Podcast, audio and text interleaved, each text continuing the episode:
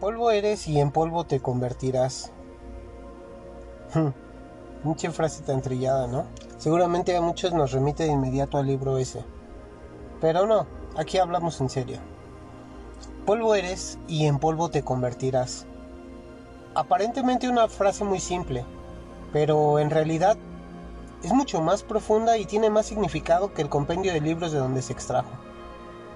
De hecho, creo que encierra en sí misma un significado tan intrigante como el origen del universo. Pero para analizarla te propongo dividirla en dos partes. Digamos que la primera es polvo eres, o en palabras de Carl Sagan, eres materia estelar. El cuerpo humano, o la mayor parte de él, y por mayor me refiero al 99%, se constituye de cuatro elementos fundamentales que son carbono, oxígeno, hidrógeno y nitrógeno. El resto contiene otros elementos conocidos pero en menor proporción. ¿Esto qué tiene que ver? Bueno, un estudio del Observatorio Chandra de Rayos X de la NASA revela que 73% de los átomos que conforman los elementos que te acabo de mencionar provienen de la explosión de estrellas masivas. Un 16.5% son producto de la muerte de estrellas de baja masa, 9.5% provienen de la fusión del Big Bang, mientras que el 1% restante se lo debemos a la explosión de enanas blancas. O sea, polvo eres. Ahora, Vayamos entonces a la segunda parte de nuestra frase, en polvo te convertirás. Entonces, tenemos que miles de millones de años después de los eventos mencionados, la condensación de esos elementos dieron forma a lo que, en medio de esta infinita homogeneidad, podríamos llamar una anomalía. Esa anomalía, después de una muy larga y turbulenta transición, evolucionó desarrollamos una inteligencia tal que nos dotó de aparente superioridad frente a otras especies. Nos adaptamos a las condiciones climáticas y nos colocamos en la cima de la cadena alimenticia. Una cima que yo consideraría efímera. Porque en nuestro afán para mantener esa superioridad, vamos ahora sometiendo a otros individuos de nuestra misma especie, deformando la idea de preservación en autodestrucción, cada vez de formas más absurdas. Pero eso es materia de otros capítulos. El punto es que toda esta idea de ser la especie dominante, pensante y demás nos ha llevado a obviar las escalas de tiempo. No dimensionamos la magnitud de los números y no distinguimos la gran diferencia que hay entre uno y mil, por ejemplo. O entre mil y cien mil. O entre cien mil y un millón. Somos tan antropocentristas que las escalas cósmicas nos son indiferentes tanto que olvidamos que con todo y nuestro desarrollo tecnológico, industrial, social, etc., y por más civilizados que nos consideremos, somos simplemente una especie más. Una especie que ni siquiera lleva medio millón de años en este planeta. Un planeta que existe desde hace 4.500 millones de años. Incluso los dinosaurios que no formaron una civilización y desarrollaron tecnología habitaron la Tierra durante al menos 160 millones de años. Como lo dije, magnitudes. De hecho, casi todos los científicos coinciden en que lo más probable es que nos vamos a extinguir como especie, y aún después de ello, la Tierra va a seguir aquí. Lo decíamos, en polvo te convertirás. ¿Recuerdas que te dije que era una frase mucho más profunda de lo que creíamos? En fin, es aquí donde viene lo interesante porque dejando de lado nuestro antropocentrismo y asumiendo nuestra casi inevitable extinción, porque tampoco estoy diciendo que mañana se va a acabar el mundo, podríamos preguntarnos, ¿y la Tierra? ¿La vida o la existencia de este planeta es para siempre? Esa detective, esa es la pregunta correcta. Por ahora no podemos saber con exactitud ya que hay al menos un par de posibles futuros para el planeta. Como decía, escalas cósmicas amigos, escalas cósmicas. Lo que sí sabemos es que de acuerdo a los modelos astronómicos actuales, dentro de unos 4.500 millones de años el Sol empezará a sufrir cambios muy significativos. Experimentará un violento pero a la vez sublime proceso de transformación en el que, después de pasar por varias formas, como Freezer, conformará en su forma final uno de los objetos más bellos en el universo. una nebulosa planetaria. Pero para hablar de ello, acompáñanos en esta fascinante conversación, donde tenemos como invitada a una astrónoma mexicana sumamente apasionada, lo verás a lo largo de la conversación, brillante y además inspiradora. Ella es la doctora Lisette Guzmán Ramírez. Los dejo con el episodio.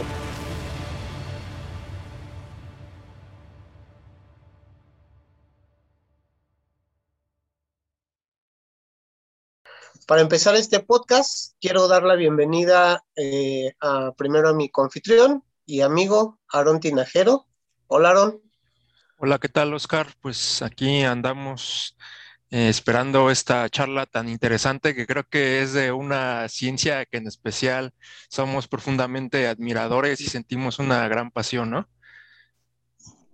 Sí, justo yo estoy muy emocionado honestamente creo que cualquier presentación que yo pueda hacer se va a quedar muy corta, sin duda.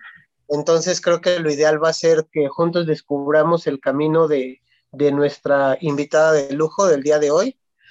Pero sí puedo decir eh, a título personal que me parece es un modelo inspirador, que, que es una mujer que por lo que estuvimos leyendo y estudiando de su trabajo, me parece sumamente interesante y, creo que es el modelo de heroína que nuestras niñas y generaciones deben seguir, eh, más allá de las que a veces vemos en el cine, que no está mal, pero es una superheroína real, ¿no? De carne y hueso, una rockstar, como les llamamos a nuestros invitados aquí, tenemos con nosotros a la doctora Liz Guzmán Ramírez. Bienvenida, Liz.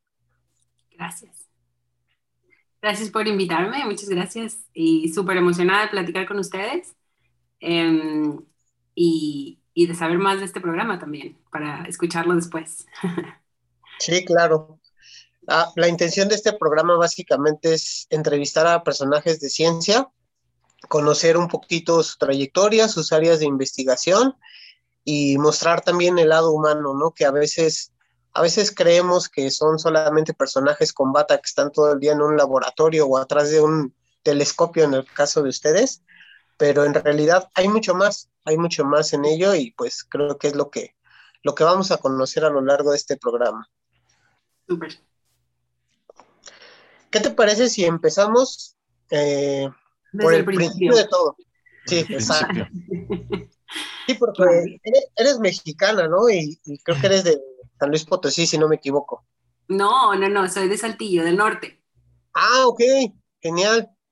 Saltillo, Coahuila. Sí. Ah, perfecto. Qué, bueno que me corriges esto porque había leído que estudiaste en la Universidad Autónoma de San Luis. Exacto, sí. Ok, si quieres partimos de ahí, cuéntanos qué estudiaste. Vale, so, ok, entonces yo nací en Saltillo, y a los 17 años me fui a San Luis Potosí a estudiar la carrera de física. Em, es licenciada en física. Y entonces la carrera dura cuatro años, entonces estuve en San Luis Potosí viviendo cuatro años. De ahí me gradué y para la tesis de mi graduación de la carrera eh, me enfoqué en la tesis, en hacer una tesis de, basada en astronomía. Entonces, en, una, en mi segundo o tercer año de la carrera de física, fui a una escuela de verano que quien sea que me escuche, esto es lo que tienes que hacer si quieres, para saber si es lo que te gusta, la investigación que quieres hacer durante la carrera, te das más o menos cuenta un poco, pero si hay escuelas de verano, ve a cualquier escuela de verano que se te, llame la atención. Y eso es lo que, lo que a mí fue cuando me di cuenta que yo quería ser astrónoma, porque en realidad es difícil saber realmente lo que es astronomía o astrofísica si no lo estás haciendo en la carrera o no, no tienes contacto directo con astrónomos o con cosas así, ¿no? Entonces, yo fui a la escuela de verano, que es una escuela de verano que organiza eh, la UNAM, pero la UNAM tiene un campus en Morelia. Entonces, yo fui al campus de Morelia a la escuela de verano de astrofísica. De la escuela de verano conocí a una investigadora, Yolanda Gómez, la doctora Yolanda Gómez, y de ahí, cuando yo iba a terminar mi carrera, que tengo que, todos teníamos que hacer una tesis, yo dije, bueno, yo quiero hacer mi tesis en astronomía. Entonces la contacté y le dije que si podía hacer mi tesis en astronomía y me dijo, claro que sí, tenemos varios proyectos. Me dio varias opciones, yo escogí el que más me gustaba, que no sabía ni qué era, pero obviamente, pero, pero dije, esto suena padre. me metí a hacer la tesis con ella. De ahí, de después de la tesis, me metí, o sea, yo quería seguir. Entonces, para ser astrónomo, tienes que hacer carrera en, en físico, matemáticas o... Uh, bueno, de hecho hay carrera de astronomía en varias universidades de México. O, de hecho, hasta a veces puede que te, que te vengas de alguna ingeniería y te metas después de astronomía. O sea, pero, pero más o menos esas son las carreras más usadas, digamos, que, que, los astrónomos tienen. Y de ahí tienes que hacer maestría y doctorado, por lo menos. Entonces, ajá. A, mí me gustaría preguntar con respecto a eso, porque la verdad es que, como bien mencionaba, siento una profunda pasión tanto por mi, mi rama a la que me dedico, que es la bioquímica, como a la, a la astronomía, a la cosmología. Y recuerdo mucho que yendo al Instituto de Química, de ahí de la UNAM, al ladito está el Instituto de Astronomía. Entonces veía mis dos pasiones, una al lado de, la otra, ¿no? Y este, me puse a investigar un poquito y justamente veía lo que mencionabas, que se necesita una carrera científica, por ejemplo, en ingeniería, en rama de ingeniería, y así se podría aplicar al posgrado para astronomía, ¿no? Exacto. Pero no sé qué tan complicado es que, que, sea, por ejemplo, alguien a pesar de que es ingeniero, pero que es de la rama este, biológica, que se incursione en el ramo de la astronomía, no sé qué tan complicado sea. De hecho, te iba a decir, biología, o sea, biólogos también, igual es súper útil porque ahora está en una rama súper boom de la astronomía, es astrobiología. Astrobiología, sí que, es busca de vida en otros planetas, pero tienes que tener mucho, de hecho es mucho mejor que sepas más biología que astronomía, en realidad. o sea que igual ingenieros en, en, bioquímica o cosas así, igual es, yo creo que igual es súper buena opción. Sí, porque no hay como tal a nivel licenciatura en México, al menos este, la carrera de astronomía, ¿no? Según yo sí, ¿eh? según yo en Guanajuato tienen carrera de astronomía y de hecho Monterrey empezó de física y tiene como que física con rama de astronomía, algo así. Oh, eso, eso está interesante porque justo mi cuñado quiere estudiar astronomía y tuvo que empezar metiéndose primero a física para después brincar a astronomía porque en la Ciudad de México no hay como tal una carrera de, de astronomía. Pero la verdad es que física es lo mejor. O sea, bueno, no hay como que lo mejor, pero igual saber física te ayuda un chorro, porque astronomía está todo basado en física, todo, todo, todo, todo. Entonces, es más fácil relativamente que empieces de física, te, luego te hagas como que astronomía, y de astronomía igual tienes que agarrar una rama, o sea, puedes agarrar, como decía, cosmología o astrobiología o estelares, de estrellas o galaxias, o entonces te vas haciendo más, más poquito, poquito, poquito, pero aún así, todo lo que yo necesitaba usar para lo que yo estaba estudiando, que eran estrellas, casi todo viene de física. Entonces, saber física es súper, súper básico, es súper bueno, haz de cuenta.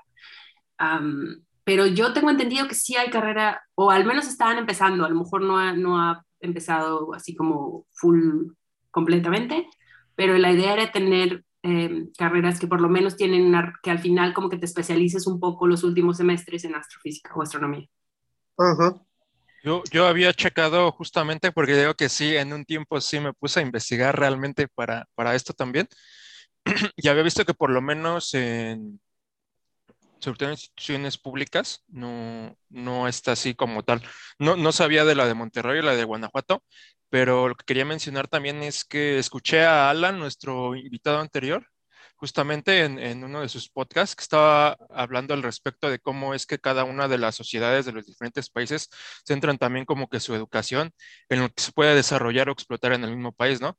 Y por eso él mencionaba que a lo mejor piensa que no hay carreras de astronomía directas porque México no se destaca como un territorio en donde se pueda ver eh, tantos este, observatorios o telescopios potentes para ser un, una, este, centrado en esa ciencia, ¿no? A comparación, por ejemplo, de, de, Chile, ¿no? Que me parece que es de los, de los países como que más preponderantes en todo este campo. Entonces, creo que sí tiene un poco de sentido también lo que menciona y me parecería que es eh, el porqué de que al menos en un inicio pues no haya escuelas con, con este con, esta rama directa, ¿no? Pero pues aún así yo sigo también contemplando que estudiar física, pues es el principio fundamental también para estudiar astronomía, ¿no? Ajá, entonces, estudiar física te va a dar todas las herramientas para después dedicarte a astronomía, astrofísica, cosmología. Claro. O matemáticas, porque de hecho yo tenía muchos, en el doctorado tenía muchos amigos que venían de matemáticas, y más porque luego, de hecho, lo que necesitas también en chorro astronomía es estadística. Entonces, si eres bueno en matemáticas y estadística, es un super plus, super, super. Sí. Oh, ya. No, pues tal vez, no quiero decir que me equivoqué de campo porque también me encanta la, bioquímica, pero recuerdo mucho que la parte de la ingeniería también me metí porque pues a mí me encantan las matemáticas también.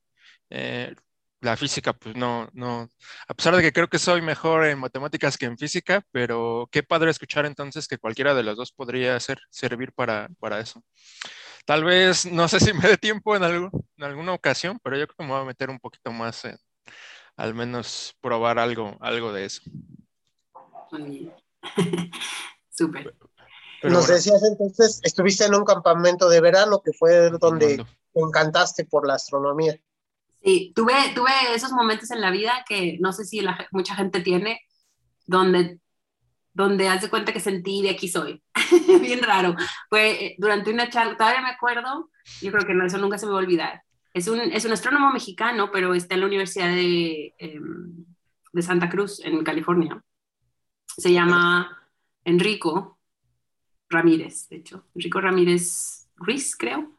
Y es súper bueno, él trabaja más en como cosmología y cosas, o sea, el, tema nada que ver, pero de la manera que dio la charla y la manera en que yo estaba poniendo atención en la charla, fue cuando, no sé, fue como un momento de, de aquí soy y eso es lo que quiero hacer. y de ahí fue cuando dije, bueno, voy a hacer la, la, tesis, de la tesis hice la maestría en, en, ese campus de la UNAM, que es en Morelia. Y entonces estuve en Morelia por dos años, porque la maestría son dos años, es un año de, de hecho es un año y medio de cursos, y es, los últimos seis semestres haces otra tesis o un examen, bueno, creo que ahora, ahora igual y cambiaron un poco las cosas, pero cuando yo estaba tenías que hacer o la tesis o un examen general, se llama, los generales, que eran, todo el mundo les tenía mil pavor y miedo porque en ese, son seis meses que te preparas para que te van a preguntar de todo lo que, todo lo que tiene que ver con astronomía, desde formación de una estrella hasta formación del, o sea, hasta el Big Bang, ¿no? De, de, todo, todo, galaxias, cosmología, todo. Y es un examen que dura tres horas, bueno, al menos es un escrito, de un, un, día tienes un escrito y el segundo día tienes oral y tienes, te dan un, es, literal era random, tú escoges un tema y tienes un día para preparar, creo que así, y tienes que, tienes que preparar una hora súper profundo, detallado del tema. y es un show. no me acuerdo si es como el día siguiente o tienes una semana, no me acuerdo, llamo, no me acuerdo muy bien, porque todo ese, todo ese fue como medio trauma, no, traumático no, pero pero sí es súper intenso y de que estrés y si no pasas, el punto es que esos generales te dan como que el, el paso a doctorado en México. Entonces, si tú quieres continuar en el doctorado en México, tienes que tener los generales. Si no pasas los generales, no pasas a doctorado. Y, eventualmente yo me fui a, Inglaterra a hacer el doctorado. Entonces, en realidad los generales no eran súper, de que no tenía que yo, bueno, o sea, para que me dieran el título de maestría, tenía que pasar los generales también. O sea, porque tú podías hacer los generales para tener el título o la, o la, la tesis o los generales. En mis tiempos, hacer los generales te daba más nivel porque te daba el paso a doctorado. Entonces todo el mundo intentaba los generales primero y si no pasabas los generales, pues haces la tesis y te quedas con el título de maestría y ya, no pasabas a doctorado. Pero como yo quería hacerme a doctorado, pues hice los generales, igual los pasé. y de hecho, gracias a Yolanda, que, fue, que era mi, mi, ella fue la misma que fue mi tesis, eh, sobre mi, mi supervisora de la maestría. En mi primer año de la maestría me llevó a una conferencia internacional en La Palma, en las Islas Canarias. Que era mi primera, o sea, ahí fue la primera vez que yo viajé a Europa eh, de siempre, porque nunca había viajado a Europa. Y en esa conferencia ella me presentó un chorro de gente y así todo como para saber el mundo de la astronomía en el tema que estábamos nosotros trabajando, que son estrellas evolucionadas. Y yo llevé mi, mi póster de mi tesis, muy, muy, orgullosa yo de mi trabajo. Y súper... Em, y ella me presentó ahí a uno de los profesores con el que yo terminé siendo, o sea, terminó siendo mi supervisor de la, del doctorado. Entonces, igual, yo creo que ella fue una de los súper ejemplos y me ayudó muchísimo y era una persona súper, súper humana, que yo creo que es eso lo que tú dices, que nos falta la parte humana de los científicos que todos tenemos. súper, súper, em, digamos, no solo buena gente, pero de que te ayuda y intentaba explicarme todo y se sentaba conmigo y me enseñaba cómo, cómo analizar datos que luego después es súper difícil encontrar una persona así, la verdad, pero bueno. Em, entonces, de la maestría me voy a Inglaterra, me fui a Manchester a hacer el doctorado. El doctorado dura cuatro años, entonces estuve en Manchester cuatro años. Y igual, para terminar, para pasar el doctorado tienes que hacer una tesis, obviamente. y en Inglaterra la tesis puede ser una compilación de tus publicaciones, que tienes que tener más de cuatro publicaciones para hacer una tesis. O, o em, es como un mini libro que tú pones y si no tienes cuatro, o sea, si tienes menos de cuatro publicaciones ya aceptadas, em, entonces haces como digamos que más como un libro y explicas los diferentes capítulos y esos capítulos se pueden, se pueden hacer publicaciones después. Pero si tú ya tienes las publicaciones aceptadas, puedes hacer como un mini compilación de publicaciones y, y, juntas las publicaciones. Y entonces eso fue lo que yo hice, porque yo tenía seis publicaciones para cuando terminé el doctorado. Entonces hice como una introducción que conectaba todos los capítulos y las conclusiones de, de, de, todo, de las publicaciones que había hecho, ¿no? Pero durante el doctorado, pues cuatro años igual es bastante, pero durante el doctorado tuve pues la super oportunidad em, de tener estancias como estancias de investigación en otras universidades. Entonces estuve ah, como casi cuatro meses, cinco meses en Sydney, Australia. Em, estuve trabajando en, en, la Universidad de Macquarie. Macquarie. Y y de hecho, en Australia hay otro telescopio que no está en Macquarie, pero está en, en Canberra. Y entonces, durante mi estancia en Sydney, estuvimos en el observatorio un tiempo. Y también estuve un tiempo en Alemania, porque en Alemania, en, en, en Garching, que está cerca de Múnich, eh, tienen los, los headquarters, como las oficinas de los telescopios que están en Chile, de hecho. Los, el, de la ESO, ¿no? Exacto, el European Space Observatory. Eh, European Southern Observatory, ya, el Observatorio ah, Europeo del Sur, creo que así se llama en español. Del hemisferio sur. Del hemisferio sur, exacto. Entonces, em, o sea, yo empecé a trabajar con los, con los telescopios de Chile, que son europeos, desde, desde ese entonces que estuve en la estancia en Gargin por tres meses. Y de ahí cuando terminé el doctorado, apliqué para una fellowship en Chile, en la ESO. Y, y me dieron la fellowship, que son, son, son otros cuatro años, pero de hecho son tres años en Chile y el cuarto año tú puedes escoger cualquier país que es parte del, de, eso, de la ESO, que son 16 países europeos, que son los 16 países europeos que pagaron por los telescopios en Chile. Entonces, estuve en Chile tres años trabajando para ALMA, que es el eh, Atacama Large Millimeter and Submillimeter Array. Es, todo un caso, ¿no? Es un conjunto de antenas enorme, precioso, está, sí, sí, sí. Precioso, precioso, precioso. Son 66 antenas, todas conectadas, y entonces observas diferentes cosas con todas las antenas. De hecho, puedes hacer arreglos de grupos, o sea, puedes tener, por ejemplo, 20 antenas viendo para un lado y 10 antenas para otro lado y otras 10 antenas para otro lado. Las mueven en unos camiones, ¿no? Sí, en unos transportadores se llaman, que son transportadores hechos específicamente para mover las antenas. Está, es impresionante. A veces, suele pasar que la gente piensa que un telescopio es, es solamente el óptico, no es los que estamos acostumbrados a ver, pero ALMA es un telescopio de radiofrecuencia son antenas de radio. Tengo un, mira, te puedo enseñar. Este es un, así es como se ve.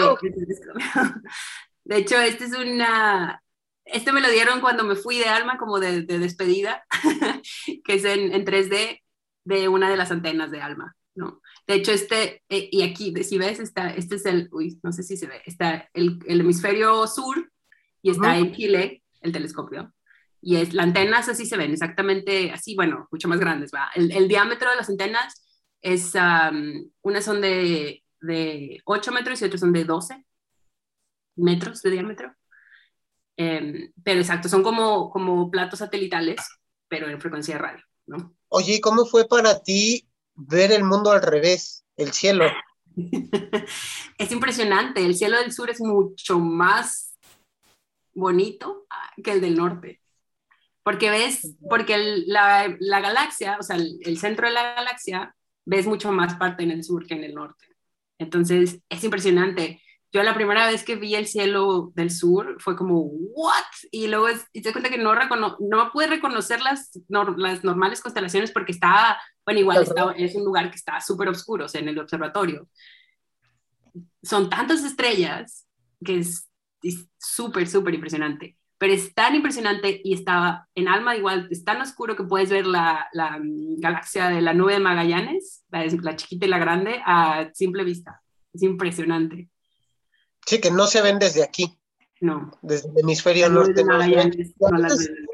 a, veces uno, ve las fotos de que hay en internet de, de donde está Alma y donde están los observatorios de la ESO, ve las estrellas y uno no cree que sea real, porque es tan impresionante que nos preguntamos, ¿de verdad se ve así? Pero bueno, tú nos puedes decir perfectamente y confirmar que sí es real. Sí, no, es impresionante, es súper impresionante. Sí se ve así. Digo, igual no sé, cuál foto, va, pero... Pero eso es porque la bóveda celeste de ese hemisferio es, se ve más constelaciones, más estrellas, algo así, o cómo es que sí, o sea, puedes decir que Ajá.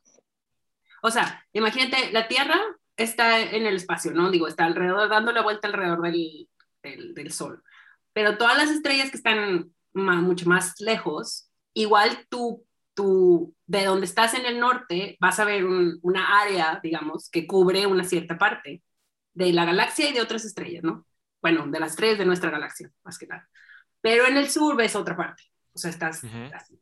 Y en el sur, o sea, cuando tú estás en el sur, ves la parte, una parte de la galaxia mucho más grande y de hecho donde están las nubes de Magallanes se ven en el hemisferio sur, en el hemisferio norte no se ven. En el norte puedes ver Andrómeda, pero Andrómeda es súper difícil de verla a simple vista. De hecho, casi no se puede ver a simple vista. Yo intentamos en el, de hecho, en México tiene el, observatorio de San Pedro, que está en, en el norte. Y en durante la maestría, todos los estudiantes tienen un semestre que tienes que ir a San Pedro a hacer observaciones para aprender a hacer observaciones, que también es padrísimo. Y ahí una de las noches salimos a ver las estrellas. Igual es impresionante porque nunca las había visto así, porque nunca estás en un lugar donde está tan oscuro y hecho para que puedas observar, ¿no? Pero aún así, ver Andrómeda es súper difícil. Y la única manera en que la puedes ver, que es súper como igual y un poco ilógico, pero, pero tiene mucha lógica, es cuando te enfocas en otra estrella y de reojo ves la nubecita de, de Andrómeda. Pero si tú enfocas a ver Andrómeda, no la ves es súper, sí. Tiene que ver un contraste, ¿no? Como de poco, por así decirlo. Y aparte tiene que ver con que tus ojos, los bastones y los, los conos de tus ojos ven en blanco y negro y es más fácil reconocer cuando tú luego enfocas los, los, ah, los, los, bastones son los que ven en blanco y negro, los conos ven en color, cuando enfocas los colores ya no la ves también, porque es súper borroso, es un, imagínate una súper, como una nubecita chiquita, borrosa.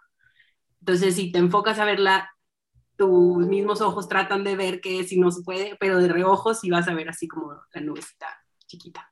Que se ve, que se ve con madre porque es chiquitita y es casi dos veces, mucho, más de dos veces más grande que la Vía Láctea. O sea, es mucho más grande. Me imagino que, debe de ser impresionante. Y con respecto a esto, aquí en México, ¿dónde es donde se podrían hacer, por ejemplo, las de las mejores visualizaciones así del, pues de las estrellas, que no sea pues a lo mejor en un lugar profesional, porque pues dudo que, que dejaran entrar a un observatorio o algo así, pero sí una latitud aquí de la República en donde podrías decir que se podría llegar a ver bastante bien el cielo.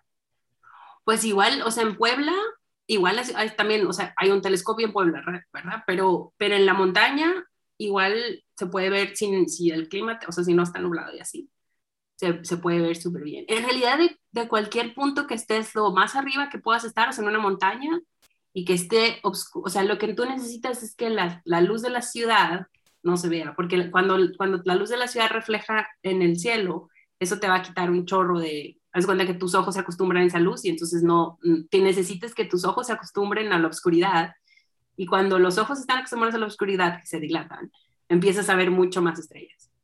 Entonces necesitas que esté súper oscuro.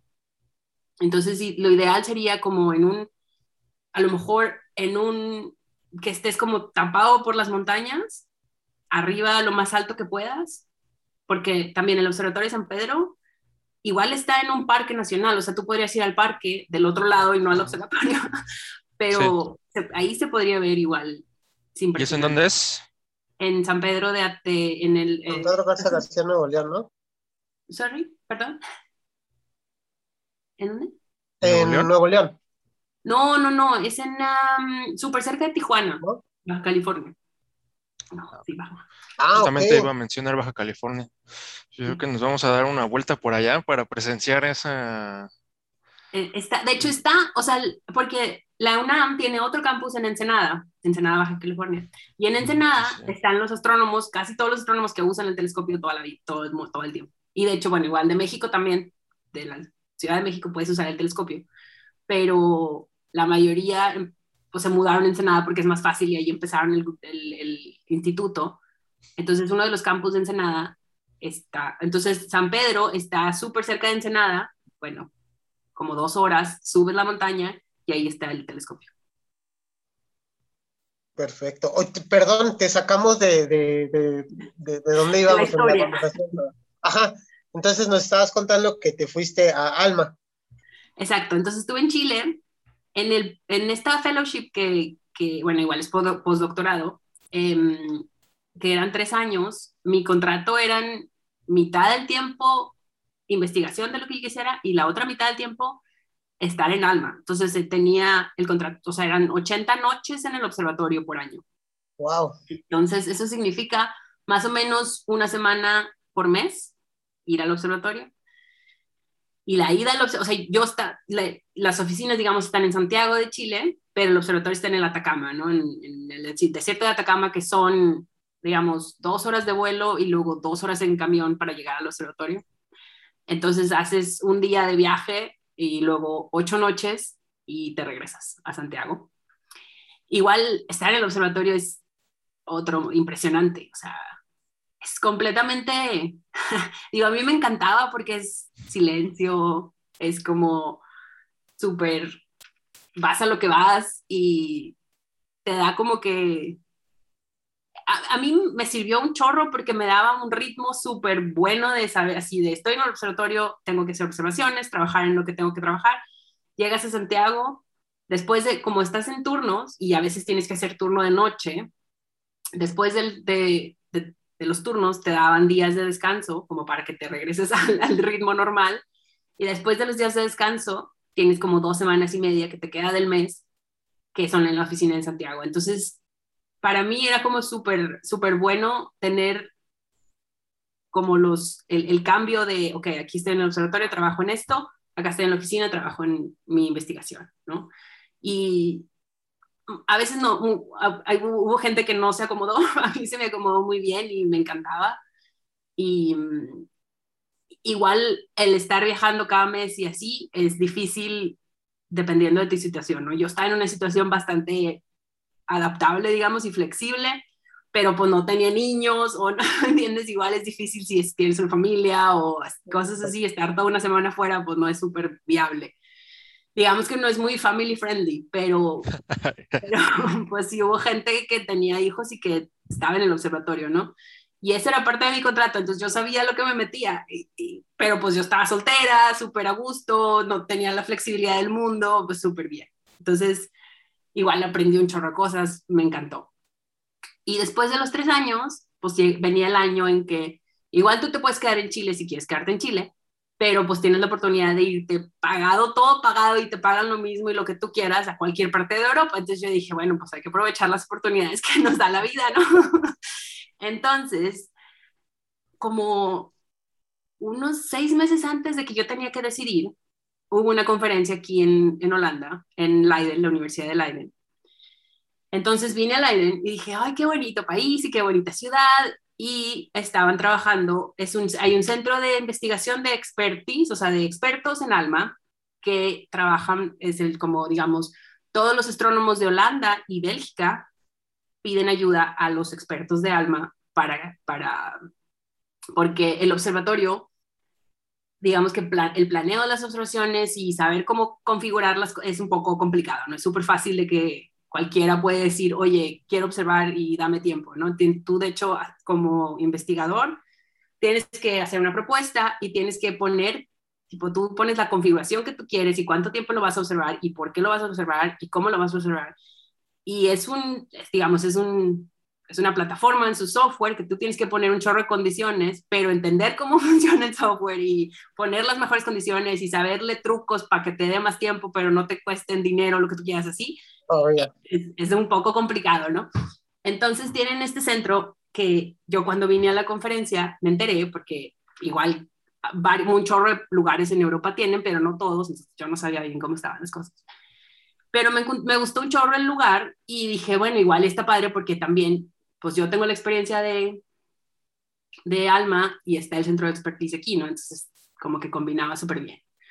Entonces decidí venirme acá, al aire, y entonces estuve, digamos que el primer año como pagada por, por, por la ESO, por mi, por mi fellowship de Chile.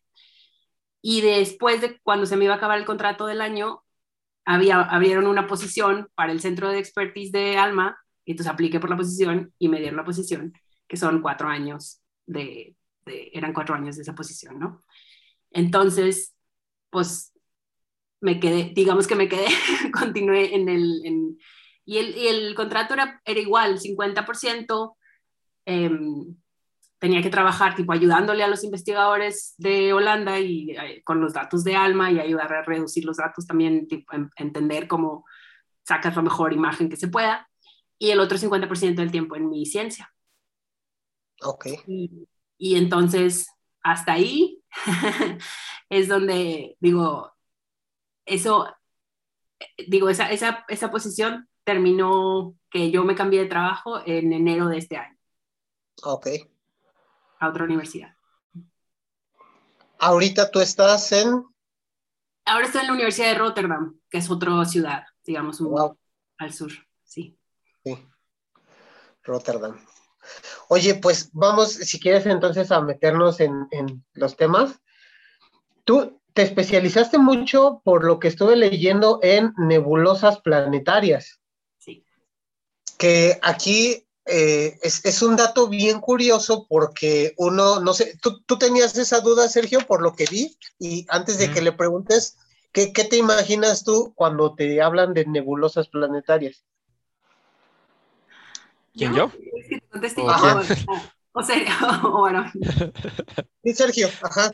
Ah, mira, es que por eso es que formulé la, bueno, la pregunta en mi mente, porque pues obviamente para todo, todo el respeto que merecen nuestros invitados nos ponemos a estudiar un poquito. Y fíjate que yo en, en un principio también decía nebulosas planetarias, pues es un cúmulo de polvo en donde no sé, este, está formándose como planetas, ¿no? Podría ser un potencial sistema solar, ¿no? Y por eso mencionan lo de planetario.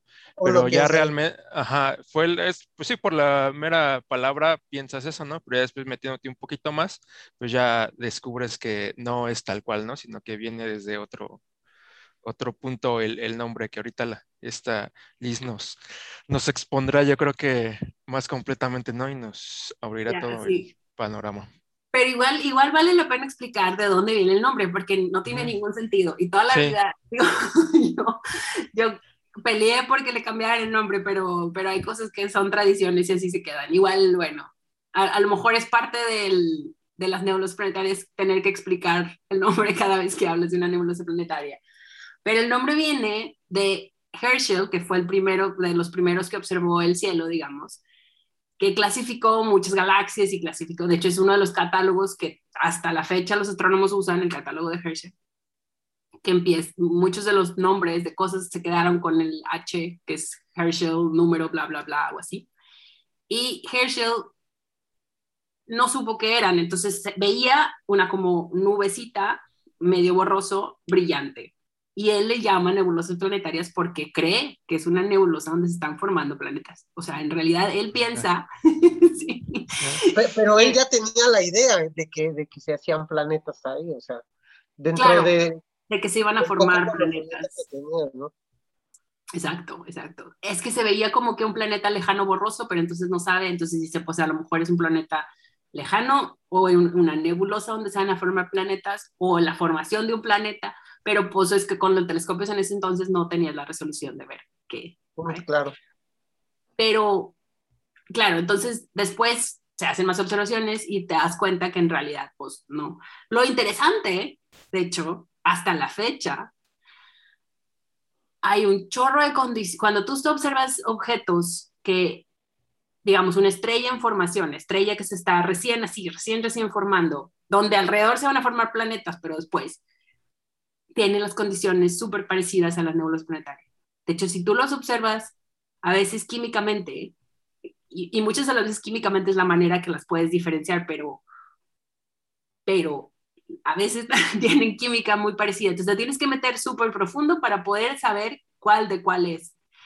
Y te voy, les voy a explicar por qué.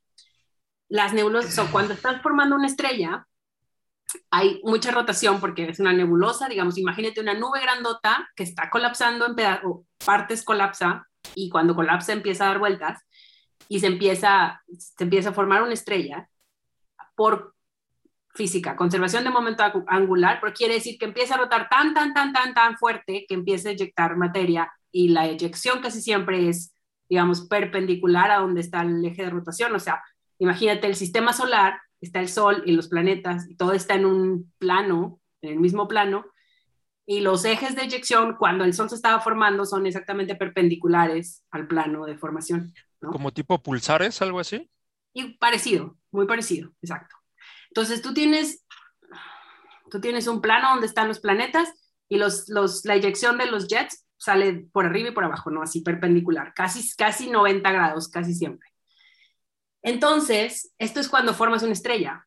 Cuando la estrella se está muriendo, en que son las nebulosas planetarias, muchas veces, lo que pasa es otro proceso, ¿no? La estrella se expande en gigante roja, pero muchas estrellas en nuestra galaxia y en todas las galaxias son binarias. Entonces tú tienes otra estrella muy cerca de esta estrella, de la otra estrella grandota, digamos, que, este, que se expandió.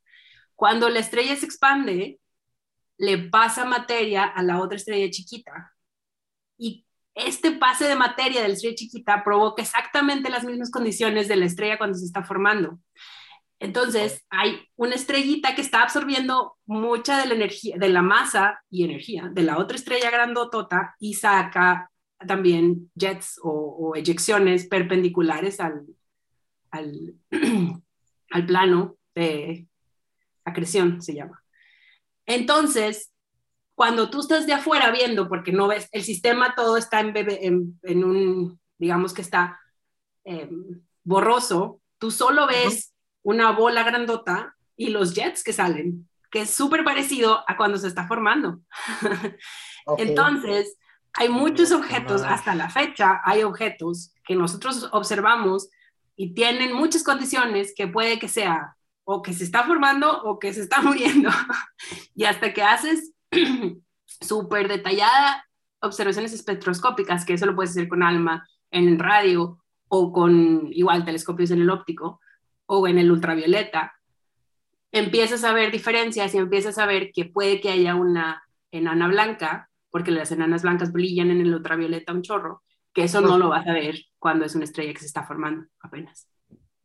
Entonces te tienes que meter como más a investigar cuál es, porque puede que sea de las viejitas. Y de hecho, uno de los objetos que yo trabajé casi ya al final de, mi, de, cuando estaba en Leiden es uno de estos objetos que por mucho tiempo se pensaba que era una de las estrellas que se está formando, pero tenía como muchas anomalías, cosas normales, no, no, no muy normales, ¿no? Anomalías. Y hasta que lo interesante y no muy interesante es que cuando, tipo, son comunidades que no, pues no se hablan con, digamos que no te comunicas mucho porque pues cada quien tiene su investigación y estás, tienes súper metido con tu comunidad y estás tratando de investigar cosas. Y alguien de esta comunidad dijo, bueno, y, tal vez es una estrella evolucionada y empezaron los de las estrellas evolucionadas empezaron a observarla y dices, no, pero es que mira, sí, tiene líneas de, había líneas de argón o cosas que químicamente no corresponden con una estrella recién nacida, digamos. y al final sí, en realidad es una estrella evolucionada, pero y digamos que esto es súper reciente, digamos, y de hecho todavía hay muchos objetos que están que tú los ves en el radio, pero no en el óptico, porque están súper embebidos en la nube. Entonces es súper difícil verle la, la, composición química porque en el óptico no la ves, pero en el radio. Entonces hay muchos que todavía estás, todavía no sabemos bien cuál, cuál es. pero eso es lo interesante que, bueno, de todo esto, el nombre estaba mal puesto, pero nebulosa planetaria es cuando la estrella es una de las últimas fases de la evolución de las estrellas que el Sol se va a convertir en nebulosa planetaria también cuando se muera. Y, es más o menos 4 mil millones de años, ¿no? 4 mil y medio, sí, 4.5. Para ser exactos. Para ser exactos. 4.5. Bueno, igual puede que sea 5, ¿no? Igual depende de cuánta masa el Sol vaya perdiendo, pero, pero sí, en, en los modelos casi todos dice 4.5. Y, y lo que le va a pasar es que se convierte en gigante roja va a crecer hasta la órbita de la Tierra. De hecho, puede, unos modelos dicen que puede que hasta eh, se coma la Tierra, digamos. Y de ahí, imagínate que el núcleo, núcleo, núcleo del Sol, todo este, todo este gas que se expandió, pierde la, fuerza gravitacional del núcleo, entonces se, se, expande y se, ya no regresa al núcleo. Y el núcleo, como también está perdiendo mucha de su masa, pues la gravedad se hace menor y entonces colapsa y cuando colapsa brilla súper relativamente fuerte.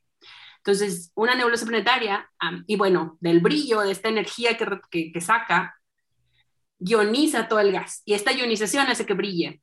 O sea, ionizar en, en, en, un gas quiere decir que tú le quites un electrón. ¿Pasa a ser plasma? Ajá, bueno, sí, de hecho. Tú le quitas un electrón pero luego, se, digamos que como se está expandiendo, se enfría y se, se recombina y al recombinarse emite un fotón. Entonces, imagínate, imagínate este proceso de que se recombina y emite un fotón por miles y millones de electrones que están en esta nube de gas. Entonces, tú te están mandando fotones, un chingo de fotones, ¿no? Entonces, son, sale, son imágenes, son chingo de estrellas o nebulosas planetarias súper brillantes, pero de hecho tú, te brilla, el gas es el que está brillando y tú a veces ves el centro que es la enana blanca. Entonces, en teoría el Sol, como es una estrella binaria, porque pues no tiene, digo, es una estrella única, perdón, no tiene estrella binaria, los modelos dicen que va a ser una, una expansión homogénea, digamos una pelota, que se va a expander y tú vas a ver cómo brilla la pelota de gas, digamos, y luego este mismo pelota de gas se va expandiendo, expandiendo, expandiendo y se difumina en el medio interestelar, digamos. Y al final te queda solo la enana blanca. Entonces, el final de la, de la etapa es enana blanca. Y, los y todo el gas rondando, ¿no? ¿Y qué cosa? ¿Perdón? Todo el gas rondando. El gas, el gas se difumina, se cuenta que el gas se va porque pierde... Cuando se convierte en enana blanca ya se difuminó todo, pero la nebulosa planetaria es todavía como que ese transcurso, ¿no? Entre, me imagino que ya la enana roja y que se va colapsando también hacia la enana blanca. Bueno, tú necesitas que colapse enana blanca para que brille. Si no hay colapso, no libera la energía y esta energía es la que va a hacer la ionización. Entonces, en realidad, la nebulosa planetaria es enana blanca con gas. Ah. De hecho, ese es uno de los factores por los cuales, dependiendo de la masa de la estrella, puede que tú nunca veas que pase por nebulosa planetaria porque la enana blanca colapsa cuando el gas ya se fue. Entonces, no hay gas que hace que brille. Que se ionice. Exacto. Entonces, hay muy, dependiendo de la masa, si es muy baja masa, nunca vas a ver la nebulosa planetaria, porque no, le va, no va a haber tiempo en que la estrella colapse y ya el gas ya se fue. Y si es muy masiva, si es muy, bueno, no puede ser más masiva de 8 masas solares, es como, bueno, no es súper específico, pero más o menos entre 8 masas, más de 8 masas solares se va a supernova, que es otra, que es mucho más, es una versión mucho más violenta que la, que la enana blanca, ¿no? Pero es exactamente lo mismo, de hecho, no más que en versión súper, like, y que, que a lo mejor me equivoco, pero creo que con, cuando excede esas masas es una de dos, o es supernova, o sea, o se convierte en supernova o colapsa en un agujero negro, ¿no? Bueno, siempre vas a tener la, o sea, de supernova, digamos, es que son, son, son dos ramas que luego tienes dos ramas. Entonces, digamos, si empiezas tú con una estrella de masa de 0 a 8 masas solares, se va por nebulosa planetaria y termina en enana blanca. Si es de más de 8 masas solares, hasta, dependiendo, pero digamos 20 o así, o un poquito, de hecho puede ser hasta 100, pero no sabemos bien, eso está súper difícil de, de, de, de, e, e, esa línea, pero todas estas van a explotar en supernova. Ahora, de la supernova, dependiendo de la masa, se va a estrella de neutrones o hoyo negro. Y de las estrellas de neutrones, algunas de esas son pulsares que es lo que veníamos comentando después, que, que son también, eyectan, tu, o sea, eyectan energía en los ejes, que es perpendicular al plano, y algunas veces las veces ese eje apunta a la Tierra y de hecho está rotando y se ve como, como, faro, como los faros de, de, de, así, del faro de la playa, que es, que es una luz que, te, que pasa cada wherever, cada tiempo. Los pulsares son súper parecidos en ese sentido, pero muchos de los pulsares no están apuntando a la Tierra, entonces pues tú no te llega el rayo de luz, digamos. Oye, Liz, eh, y justo estos objetos, las nebulosas planetarias, son, por lo que he visto de las fotos, son de lo más hermoso que hay en, en astrofotografía. ¿Tú ya tuviste oportunidad de verlas? Sí, sí, sí. Em, Digo, yo nunca, nunca les tomé foto, foto yo de mi foto, porque mis cámaras, nunca tuve una cámara súper, súper fancy, pero tuve, de hecho, justo en Chile, igual, porque el cielo es súper impresionante, en San Pedro de Atacama, que es de los pueblitos más cercanos al observatorio, es un, se llama astroturismo. Hay gente que va solo a ver las estrellas y hay todo un tour que te dan de, de, astronomía, digamos, y en, este, en este tour te ponen varias, digamos que varias personas ponen su telescopio y tú con el telescopio ves diferentes partes del cielo, ¿no? Y en uno de esos tenían uno apuntando a, de hecho creo que era la Helix, creo que sí se llama Helix. La, la, que, la, que, la de Cosmos. La de Cosmos, sí. Ah, Exactamente. De la nueva serie, ¿no? De Cosmos, la portada. sí que igual no se ve tan, tan impresionante como las fotos, porque la foto de Helix que tenemos es de, es de Hubble, del Space Telescope de Hubble, ¿no? Y en un telescopio chiquito, pues no se ve tan de color, los colores no se ven tan impresionantes. Pero... Sí, dime. No, pero igual se ve, se ve, bueno, se ve más como, en realidad tú la ves un poco amarillita, no se ve con los colores como se ven en las fotos, porque los colores son relativamente falsos, que de eso podemos hablar después pero se ve, sí se ve como la nebulosa y ves el, anillo y ves el centro, o sea, igual se veía impresionante. Justo es a lo que quería llegar. ¿Cómo, ¿Cómo haces para ver los colores de las nebulosas? Porque a veces uno piensa que si agarra un telescopio o se va a un observatorio, va a poder verla como la vemos en las fotos, pero la realidad es que se usan filtros para que en diferentes longitudes de ondas puedan ver esos colores, ¿no? Esa luminosidad. Exacto. En realidad, el color color no es totalmente falso, pero es un poco exagerado, digamos. La realidad es que, en, por ejemplo, Hubble, que es el telescopio espacial de Hubble que observa cualquier, que en el óptico, lo que hace es que pone un filtro en, en, por ejemplo, nosotros sabemos que las nebulosas planetarias emiten mucha luz en el hidrógeno, eh, o sea, líneas de hidrógeno, líneas de carbono, líneas de nitrógeno, líneas de helio. Entonces tú pones un filtro de color verde en la línea de helio. Entonces todo lo que esté emitiendo helio se va a ver verde. Todo lo que emite carbono se ve naranja. Todo lo que emite hidrógeno, que es H alfa casi siempre, eh, lo ponen en rojo. Y entonces tú son gases que emiten en diferentes partes de la, de la estrella o de la nebulosa que están pintados de diferentes colores. Ahora, si tú ves el espectro, el, hidrógeno está más al rojo que el oxígeno, que, pero en realidad, en realidad no es el color súper verdadero, digamos. es un poco, es un poco, fal, un poco pintado, digamos. No es, o sea, el oxígeno no es de color verde, digamos, pero le ponen diferentes colores para que tú puedas ver la diferencia de los gases. O sea, cuando tú estás viendo diferentes colores, significa diferente tipo de gas. Entonces es gas de hidrógeno, gas de oxígeno, gas de neón, gas de argón, es el diferente color. Que justo, justo quería llegar a ese punto porque mm, sé que es un tema súper profundo, pero a lo mejor lo podemos tocar muy, muy a grandes rasgos. Pero, ¿cómo, cómo, cómo se estudia? Porque seguro es algo que mucha gente tiene dudas. Algunos otros que leemos tenemos noción, pero se, se pueden preguntar, ¿y cómo haces para, para saber que hay hidrógeno, para saber que hay carbono, para, cómo haces para medir o para estudiar la química en el espacio? Sí, es una muy buena pregunta. y, esto y esto, bueno, antes de que les diga, le va a dar también la relevancia de estudiar química aparte, porque viene justamente de ahí, espectroscopía. ¿no? Sí, sí, sí, totalmente pero se llama, exacto, viene de la, digamos, la rama o, el estudio de espectroscopía.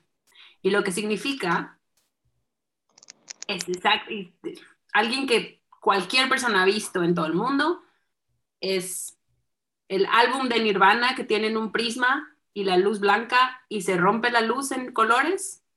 Ah, es de Pink Floyd. De Pink Floyd, perdón, perdón, perdón. Sí, sí aquí lo tengo.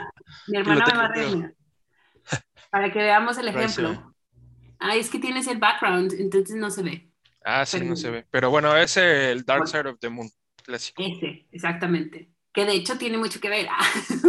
bueno, ah, pero entonces el punto es que tú con un prisma, que es exactamente lo mismo que hacemos, ¿eh? Con un prisma, no más que un prisma, digo, mucho más especializado, la luz que viene, que es la luz del sol, hasta la luz del sol también la puedes romper, la, la no, se rompe, sino la divides entre diferentes frecuencias, porque el óptico también es una frecuencia, ¿no? O sea, la luz o la energía, porque no es solo luz, de hecho, la energía que viene del sol tiene muchas frecuencias, no nomás la frecuencia del óptico, que es la que vemos con nuestros ojos, pero el luz emite en el ultravioleta, emite el sol, perdón, en el ultravioleta, en el infrarrojo, en, en rayos X, en radio, que es otra, una frecuencia súper grande. Entonces tú puedes hacer espectroscopía en todas estas partes de la frecuencia y lo que haces es que divides la luz entre más, digamos que haces como que un zoom en la luz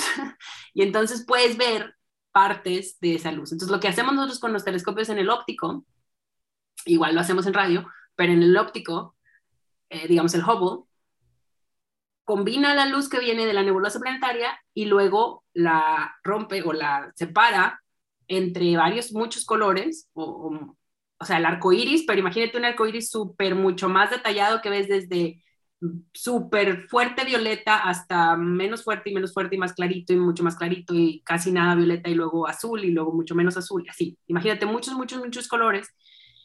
Y entonces de ahí tú vas a ver muchos colores. Ahora, esto luego se pasa por un transformador de frecuencias que te va a decir qué, qué frecuencia significa cada color. Entonces, cada color tiene específica frecuencia. Ahora, en la estrella, para que brille, está, digamos que es, es, es una frecuencia específica y cada, y eso se hizo en, en, experimentos de laboratorio, que hasta la fecha se siguen haciendo, en el laboratorio tú puedes poner un gas, digamos hidrógeno, excitas el gas, o sea, lo calientas para que saque electrones, lo enfrías tantito para que se recombine y tú ves a qué frecuencia exactamente el gas de hidrógeno brilla. Esto se hace en los laboratorios todo el tiempo. Entonces, cuando tú sabes la frecuencia del, del gas de hidrógeno, digamos, puedes poner tu espectro, digamos, imagínate como en el radio que tú mueves la frecuencia para agarrar la señal de radio, así nosotros podemos poner para que cache la frecuencia a la que el gas de hidrógeno está emitiendo, que de hecho es 63, 65 nanómetros, todavía me la sé, y te va, te va a llegar toda, divides toda la luz de hidrógeno que está entrando o que viene de la estrella, digamos. Entonces, lo que se ve, digamos que en una imagen, en un gráfico, vas a ver nada, nada, nada, y a 63, 63 65 nanómetros hay un pico de emisión, y luego nada, nada, y luego otro pico, y luego otro pico. Entonces, este es el espectro, digamos. Y tú al espectro, lo que hace Hubble es que luego a esta emisión de hidrógeno la pinta de color rojo, y así te sale la imagen pintada de rojo. Y luego tú pones el oxígeno, que es un poquito más verde, lo, pon, lo pintan verde. Y el helio lo pintan naranja o amarillo, o, y así. Entonces, en el laboratorio se checa, porque también es súper difícil saber qué frecuencia o qué gases, sin, sin, pues, porque hasta la fecha, de hecho, en ALMA, porque cuando empezamos a observar en el radio, hay un chorro de líneas que aún todavía son no, no identificadas, porque no hemos hecho en el laboratorio qué tipo de gas viene o qué molécula es o qué emisión es la que te está dando esta línea. Entonces tú... ¿Sí? Te estoy escuchando. Ah, vale, vale. Pensé que había una pregunta.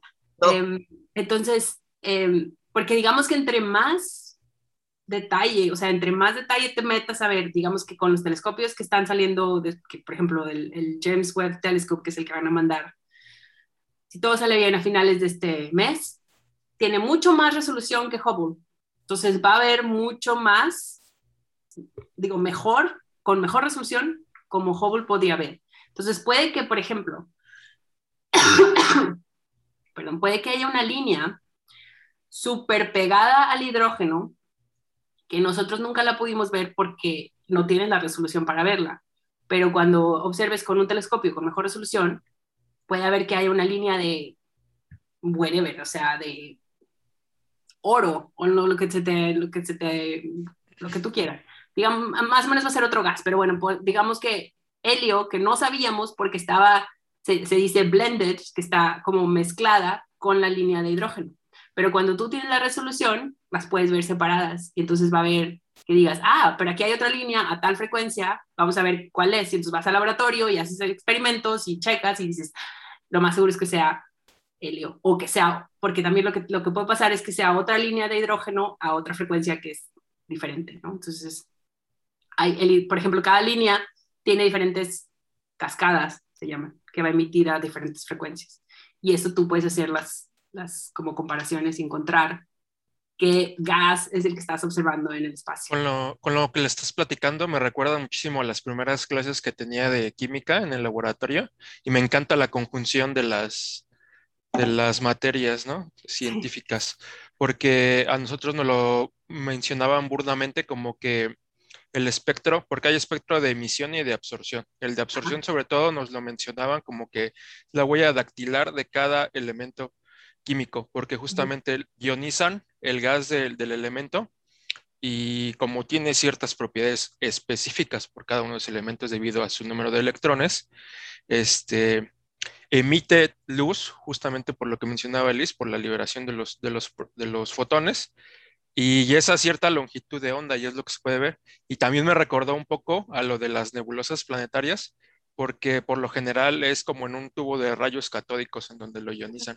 Entonces emite así luz súper, súper padre y, y, a ciertos colores. Entonces todo se conjunta, todo lo que está mencionando ahorita me está viniendo a la memoria y me encanta porque es la conjunción entre física, astronomía, química, todas las materias científicas que, que vemos desde un inicio, ¿no? Y que podríamos estar viendo también representados en el espacio como tal. Lo estamos viendo en el laboratorio, pero es una forma también de ver el espacio como tal. Sí, sí, sí, exactamente. Qué padre. Oye, va a sonar súper conspiranoica mi pregunta, pero esa, esa, esa, línea que todavía no logran detectar, ¿es más un tema de resolución o crees que pudiera ser un elemento que aún no se ha descubierto aquí en la Tierra?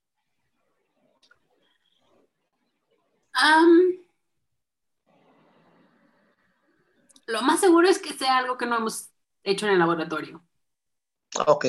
¿Por qué? Porque es súper difícil, porque digamos que, digo, tú puedes hacer experimentos, experimentos, experimentos, pero si no, digamos, es, es relativamente más fácil que tú apuntes el telescopio y, bueno, no es relativamente más fácil, pero porque cuesta mucho dinero, ¿no? pero, pero digamos que ahora que tenemos alma, apuntas a cualquier objeto y, lo, digamos que lo que ves 90% del tiempo es como, oye, pero es que esto no sabíamos y esto no lo hemos visto, porque eh, Alma fue, o sea, súper revolucionario porque te da tanta resolución que hasta de hecho es como te confunde, porque muchos todo esto no se había visto nunca nada. Entonces tienes que regresar a, decir, a ver, ¿qué era lo que sabíamos de... Y, eso, por ejemplo, también, eso pasó con Hubble en cierto sentido.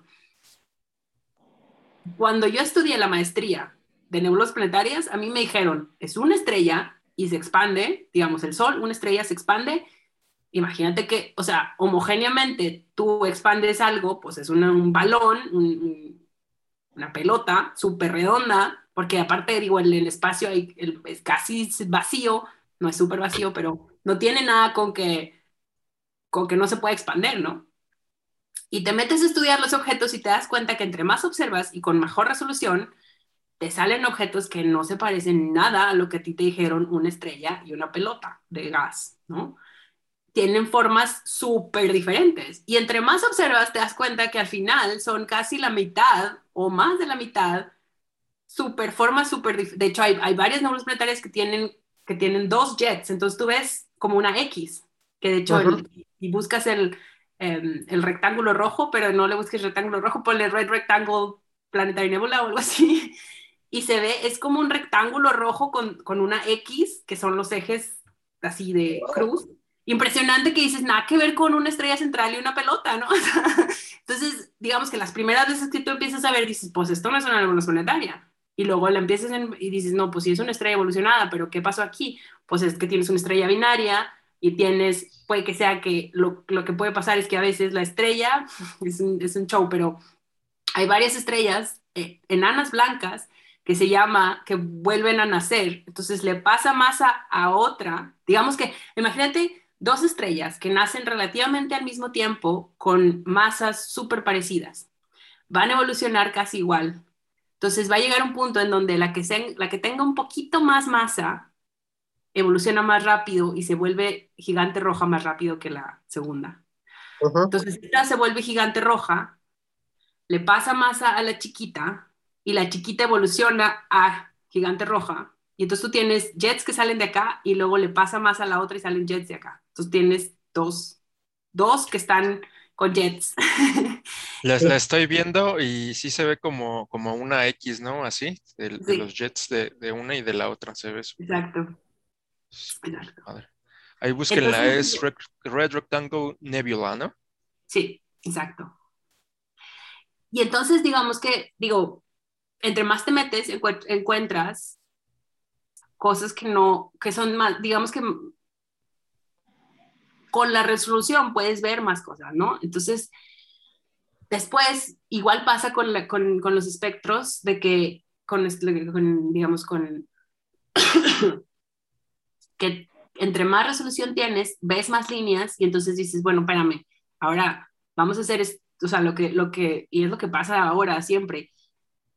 Tú entonces le hablas a tu amigo del laboratorio o te contactas con alguien o hay colaboraciones con laboratorios donde dices, oye, es que aquí no sé qué son. Entonces hay lo más, o sea, hay, hay, hay varias como maneras más o menos de saber probablemente qué tipo de molécula es o qué tipo de gases o qué tipo de eh, elemento, pero pero a veces no. Y entonces ha habido muchos experimentos que tú tratas de buscar y encontrar las líneas y no te salen, te sale que, o sea, o las frecuencias están mal o no, no salen.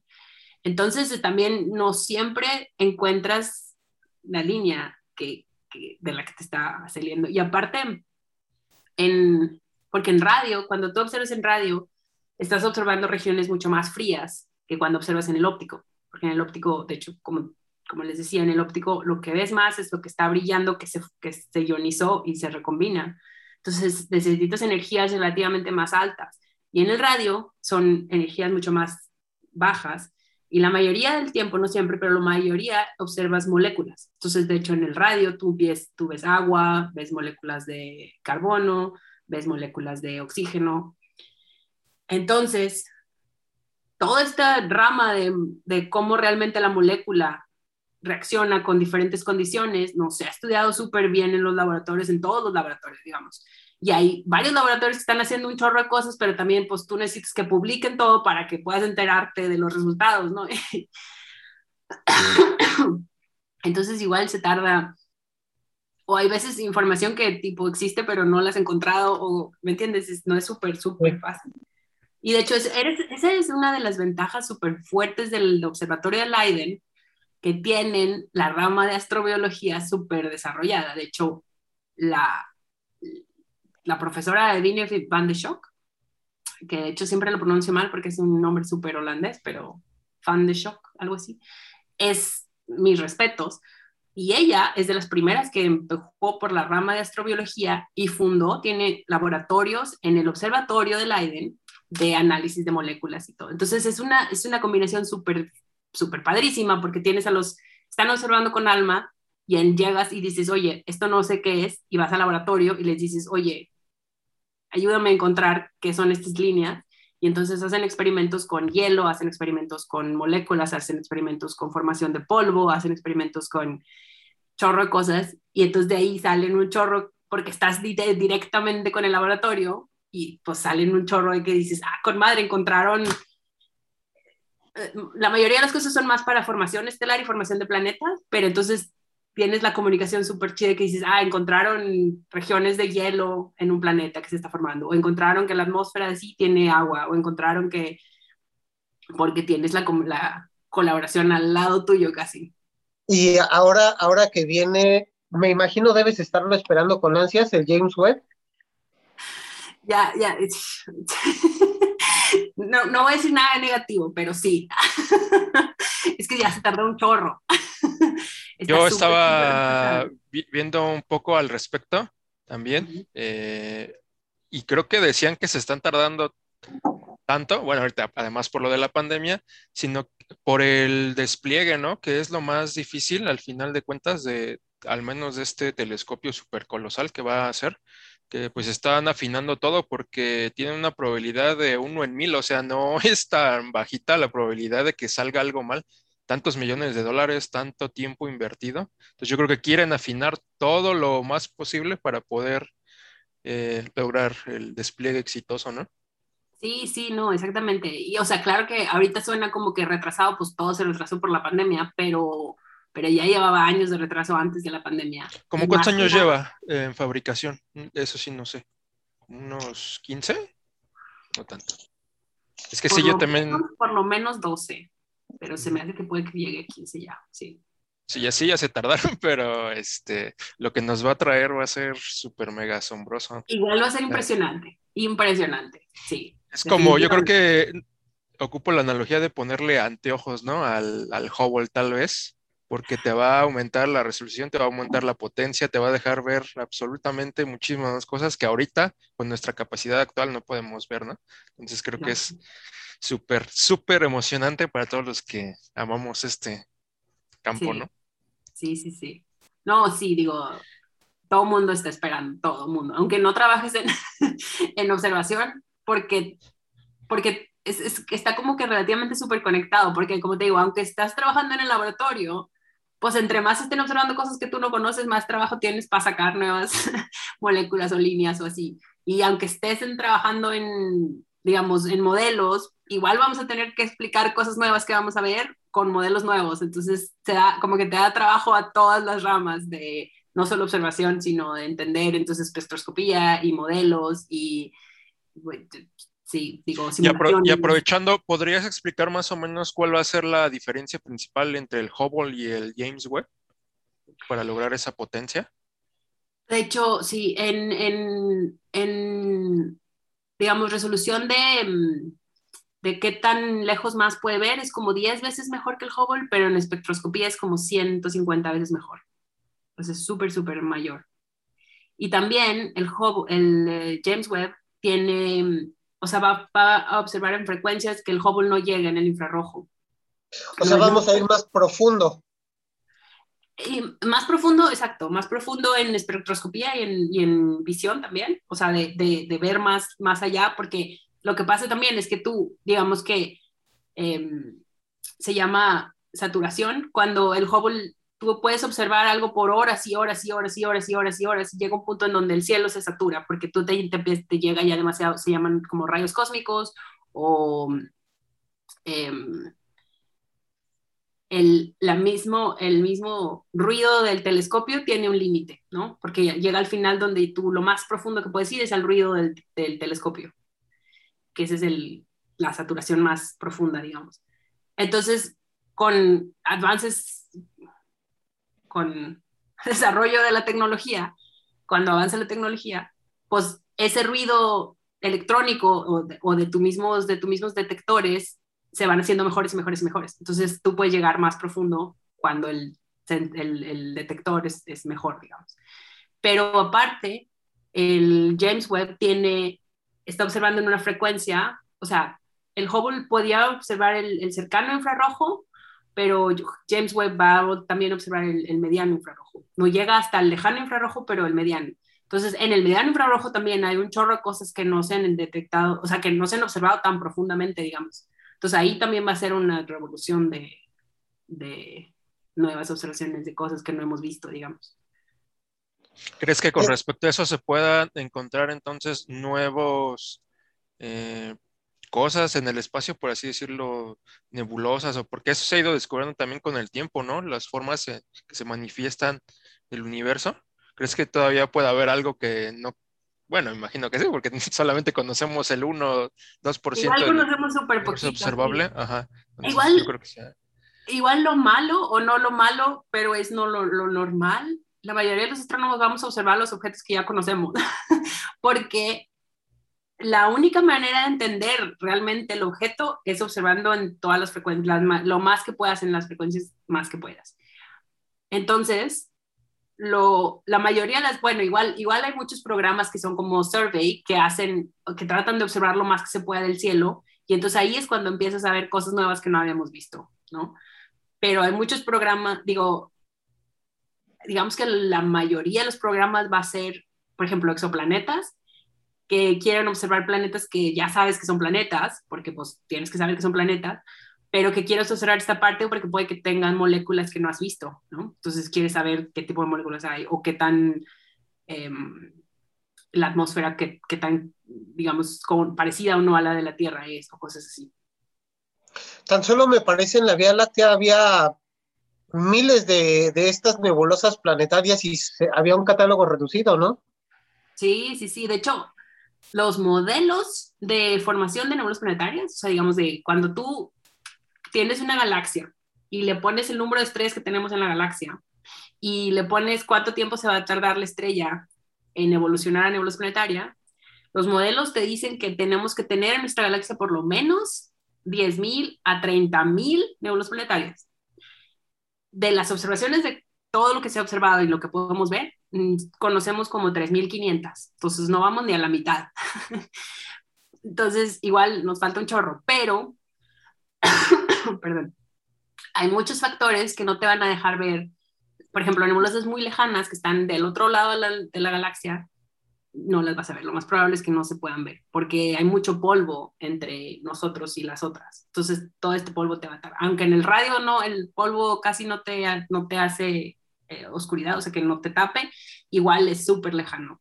Y, por ejemplo, si tú tienes que observar pasando el centro de la galaxia, el centro de la galaxia te emite radio, X, rayos X, eh, óptico, todo lo que quieras. Entonces, la contaminación es súper, súper fuerte. Entonces tienes que observar en regiones que estés como lejos del centro de la galaxia, pero no tan lejano porque luego hay mucha, digamos, está tan lejos que pues ya no brilla. Imagínate un, foco que lo pones entre más, más lejos, pues hay un momento en donde ya no lo ves, ¿no?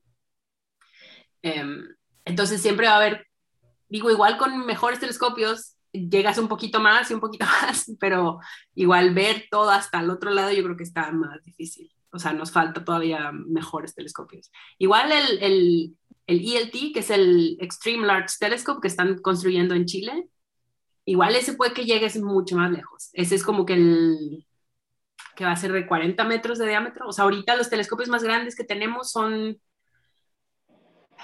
el BLT son 8 metros de diámetro y luego hay en Sudáfrica hay uno de 12, creo, o 10 metros de diámetro. Y mm, en Estados Unidos estaban construyendo uno de 20, pero todavía no lo acaban. Y este de en Chile quiere ser de 39, no 40, pero 39 metros. Entonces es, es impresionante. Enorme. Eh, a lo mejor para quienes nos escuchan puede que no entiendan mucho. Esperamos después tener un capítulo sobre telescopios, pero el diámetro es el diámetro del espejo que, que capta los fotones del telescopio, ¿cierto? Exacto, exacto. Y curiosamente le hacemos más caso al James Webb, probablemente porque es una misión espacial, ¿verdad? Sí. Pero según, pero según yo, eh, está claramente esa diferencia entre los que están en tierra y los que están en el espacio por todo lo que te tapa o te puede tapar la atmósfera. Entonces no es lo mismo lo que te pueda dar un telescopio aquí en la Tierra por todo lo que tiene que pasar y en el espacio, ¿no? Entonces por eso buscan mejorar los dos. Claro, claro, pero son súper complementarios, porque por ejemplo, igual en el por ejemplo, el James Webb nos costó una lana, y es un telescopio que se va a poner en el, en el punto lagrangiano de la Tierra segundo, que quiere decir que está súper lejos, entonces no puede haber misiones para ir a arreglarlo, no puede haber misiones para cambiarle, porque al Hubble, por ejemplo, cada seis meses hay astronautas que van y le cambian cosas y le ponen y le mejoran y le whatever, y por eso ha sobrevivido tanto tiempo. Pero el James Webb, digo, o sea, lo mandamos y changuitos porque si algo pasa, nadie va a ir a rescatarlo, ¿no? Y en la Tierra, pues obviamente puedes cambiarle lo que tú quieras y puedes mejorarlo y puedes hacerlo más grande y puedes, whatever, ¿no? Entonces, el, de hecho, el que van a construir, que ya empezaron, de hecho, ya lo están construyendo en, Chile, que es el LT, va a tener una resolución parecida al, al James Webb, que es, es, irónico porque el James Webb en el espacio, pues son, creo que son 2.6 metros o algo así, ni siquiera está tan grande, pero, pero porque está en el espacio, ves no, la, la, atmósfera de la Tierra no te tapa nada, obviamente va, y, ya, ya, estando en el espacio también tienes muchísimo más visibilidad. Pero, pero acá en la Tierra pues te cuesta muchísimo más el diámetro. Igual, igual el precio es mucho más barato, porque mandarlo al espacio también te cuesta un chorro, obviamente. Claro.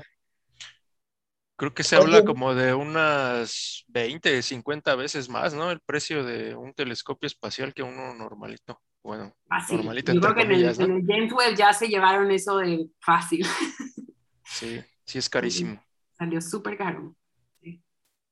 Oye, Liz, antes de, de, preguntarte otras cosas, porque eh, sé que haces muchas cosas, estaba leyendo que entre tus trabajos más recientes publicaste sobre pulsares y sobre estrellas de neutrones. Bueno, en conjunto, ¿no? Con un equipo. ¿Cuál, cuál publicación? En Archive estuve viendo que en noviembre de este año. Me, equivoco. Fue, fue error mío entonces. Se me hace que no soy yo, porque noviembre de este año no. Ok. Bueno, dime el título del paper o el primer autor, ¿lo tienes? Ah, no. No, nada más lo puse aquí entre mis notas, pero no, no anoté el título del paper. Porque igual, o sea, lo, lo que pasa es que a veces yo le ayudé a muchas, como estaba en, el centro de expertise de Alma, le ayudas a analizar los datos a diferentes grupos de diferentes, muy diferentes em, eh, digamos, disciplinas adentro de la astronomía. Entonces, puede que me pusieron de coautor porque les ayudé a analizar los datos. porque es una lista como de cincuenta y tantos autores. Ah, probablemente. Y justo a eso quería llegar, de lo multidisciplinaria que eres, porque veo que sabes de machine learning, de, programación, de, un poquito de todo. Cuéntanos cómo ha sido tu experiencia para no solo estar en observación, sino pasar al Big Data, al Machine Learning, que hoy es una revolución.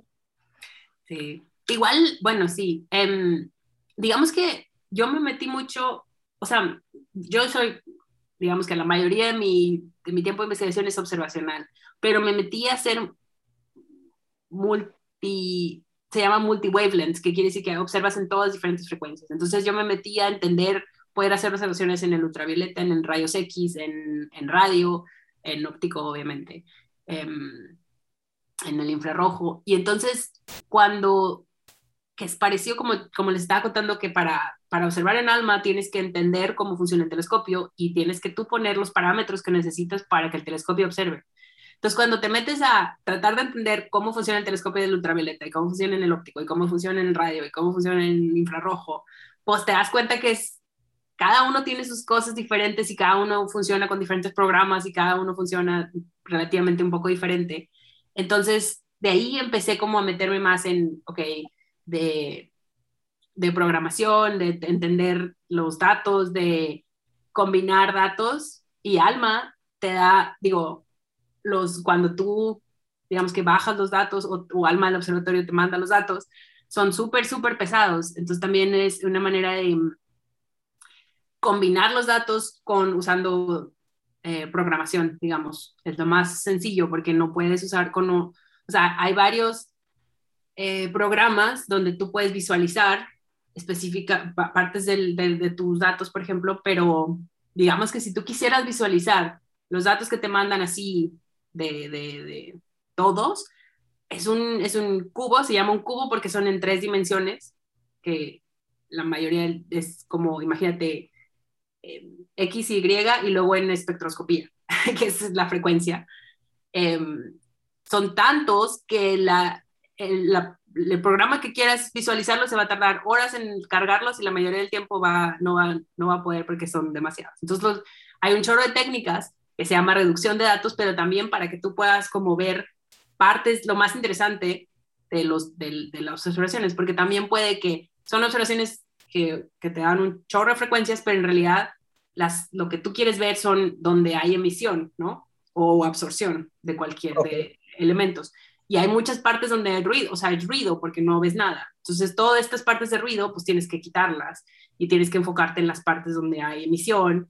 Y todo esto, pues te da más, digo, desde la maestría nos enseñaron a programación en diferentes lenguas porque, digo, lenguajes, porque depende del telescopio, cuál usa. Igual, por ejemplo, yo estuve usando el Spitzer Telescope, que es de infrarrojo, bueno, era, porque ya no, ya no, ya no observa, y Spitzer usaba IDL, que es un, tipo, digo, un lenguaje de programación, pero pues no es muy, no te sirve de mucho en otras cosas, ¿no? Y, y antes, cuando yo estaba observando con el BLA, que es el Very Large Array en Socorro, Nuevo México, usan, es un programa que, que usa Fortran y C++, ¿no? Entonces, tienes que aprender los tipo comandos de Fortran o de IDL, y Alma usa Python. Entonces, ahí fue cuando me metí más en Python. Y luego, obviamente, digo, luego te das cuenta que todo el mundo, o mucha más parte del otro mundo usa Python para otras cosas, ¿no? Para muchas otras cosas. Y claro, pues también nos metimos con inteligencia artificial, que ese fue un, proyecto súper padre con un colaborador de Brasil, que la idea es, digamos que Machine Learning o, o inteligencia artificial te ayuda para, para muchas cosas, pero para lo que nosotros buscamos era clasificar qué, qué es lo que estás viendo en el cielo, ¿no? Entonces hay un chorro de que era lo que yo te decía antes, que hay un chorro de, que, igual se va a usar James Webb, pero, pero no tanto, como hacer surveys, que es un telescopio que mapea el cielo y lo está mapeando cada, cada noche o cada tres noches o así, está, digamos, observando mucho. Y hay, de hecho, todavía hay, telescopios que están haciendo esto todo el tiempo, ¿no? Y son, son datos que se ponen y que están públicos, cualquier persona los puede bajar. Entonces, lo que hicimos nosotros fue bajar los datos y combinamos datos de, del óptico, de infrarrojo y de... Eh, eso también es, es, óptico, pero con mejor resolución. Y entonces, o sea, es un, chorro de datos, pero la idea es que tú le dices digamos, tú haces un programa y le dices, diferentes condiciones, o sea, hay, hay una manera de, de, más o menos, bueno, esto viene de, estudiarlo, ¿no? Hay gente que se puso a estudiar correlaciones entre diferentes colores, si le quieres llamar, rojo eh, con verde, o, o la, la, resta de rojo y verde te da un, un, un tipo, tipo, específico de estrella, o, okay. o diferentes que se llaman, se llaman eh, como diagnósticos para saber qué tipo de estrella es. Entonces, usamos estos diagnósticos y tú le das el programa a, a, a, a digamos, todo es un, es un, programa, ¿no? Pero entonces tú le dices al, al, código de Machine Learning, le dices, esto es lo que yo sé, que estos colores me van a dar este tipo de estrella y estos colores significan este tipo de estrella y estos colores este tipo de estrella. Entonces, lo que hace es que te busque estos colores en todo el survey y que te dé qué tipos de estrella pertenecen a cierto grupo. Entonces tú agrupas y luego te quedan cosas que no entran en ningún grupo, ¿no? Que es lo, es lo padre porque descubres cosas que nada que ver. Entonces luego te metes y luego dices, ah, pero es que este fue un error porque el telescopio no funcionaba o whatever, ¿no? Entonces está súper bueno porque luego encuentras artefactos, encuentras cosas donde el telescopio no tenía misión y entonces cuando tú haces la resta de uno con el otro te sale algo que no tiene sentido, ¿no? Cosas así. Y otros también fueron, de repente nos dieron objetos que tú dices, nada que ver, o sea, ¿qué onda con este objeto? Y de ahí luego hicimos espectroscopía para confirmar si sí es cierto que lo que nos salió era la estrella, qué tipo de estrella, ¿no? Entonces esto lo hicimos con varios diferentes surveys y en realidad digo, el, mi colaborador es el que está haciendo la mayoría de, de, la programación y yo checaba y yo de repente corría mis, mis como para corroborar y checaba diferentes cosas y luego nos metimos a la espectroscopía como para comprobar qué tipo de objeto es. Porque de hecho espectroscopía es como la mejor confirmación de saber eh, es como la huella digital de la estrella. Y ahí es lo que te dice más, con seguridad más que, que es. Entonces, eso es súper interesante, pero igual ahora se usa, bueno, digamos que desde hace ya tiempo se usa para un chorro de cosas, o sea, lo usan en cosmología también como para saber, igual para clasificación o para meterte a ver más qué tipo de modelo, o sea, cuáles observaciones te dan mejor modelo para entender lo que está pasando, digamos en cosmología, en... De hecho, para que, digo, para que quienes nos escuchan se den una idea de, de, a qué se refiere con el Machine Learning, cuando tú abres de repente una página de internet, te registras, te pone ahí un captcha donde te pasa unas imágenes y te dice selecciona cuál es semáforo y ahí le pones, selecciona cuál es moto y entonces le enseñas al algoritmo a identificar eh, cada uno de estos objetos. Y de hecho hay una página que usan mis hijas, que se llama Galaxy Zoo, donde les ayudan a clasificar galaxias, empiezan a clasificar galaxias. Está padre si a alguien le interesa y pueden meterse a Galaxy Zoo, está interesante. Es súper, súper bueno, sí, Galaxy Zoo. Es exactamente lo mismo, exacto. Tú le, tú le enseñas al programa cuál es lo que lo que sabes que es una galaxia y que no es una galaxia y qué tipo de galaxia y así. Entonces el programa va aprendiendo dependiendo de lo que tú le dijiste y de, de, ahí clasifica otras cosas y luego el mismo programa te hace un como para checar si sus resultados fueron los buenos o no, ¿no? Entonces te dice, esto lo clasifiqué como galaxia espiral y entonces ahí es cuando está súper padrísimo que viene el público y te dice, pero este no parece espiral o este sí parece espiral o este así. Y entonces luego eso, todo eso regresa al mismo programa y dice, a ver, entonces aquí no aprendí porque esto es diferente y acá esto es diferente y se va refinando, digamos. Qué impresionante.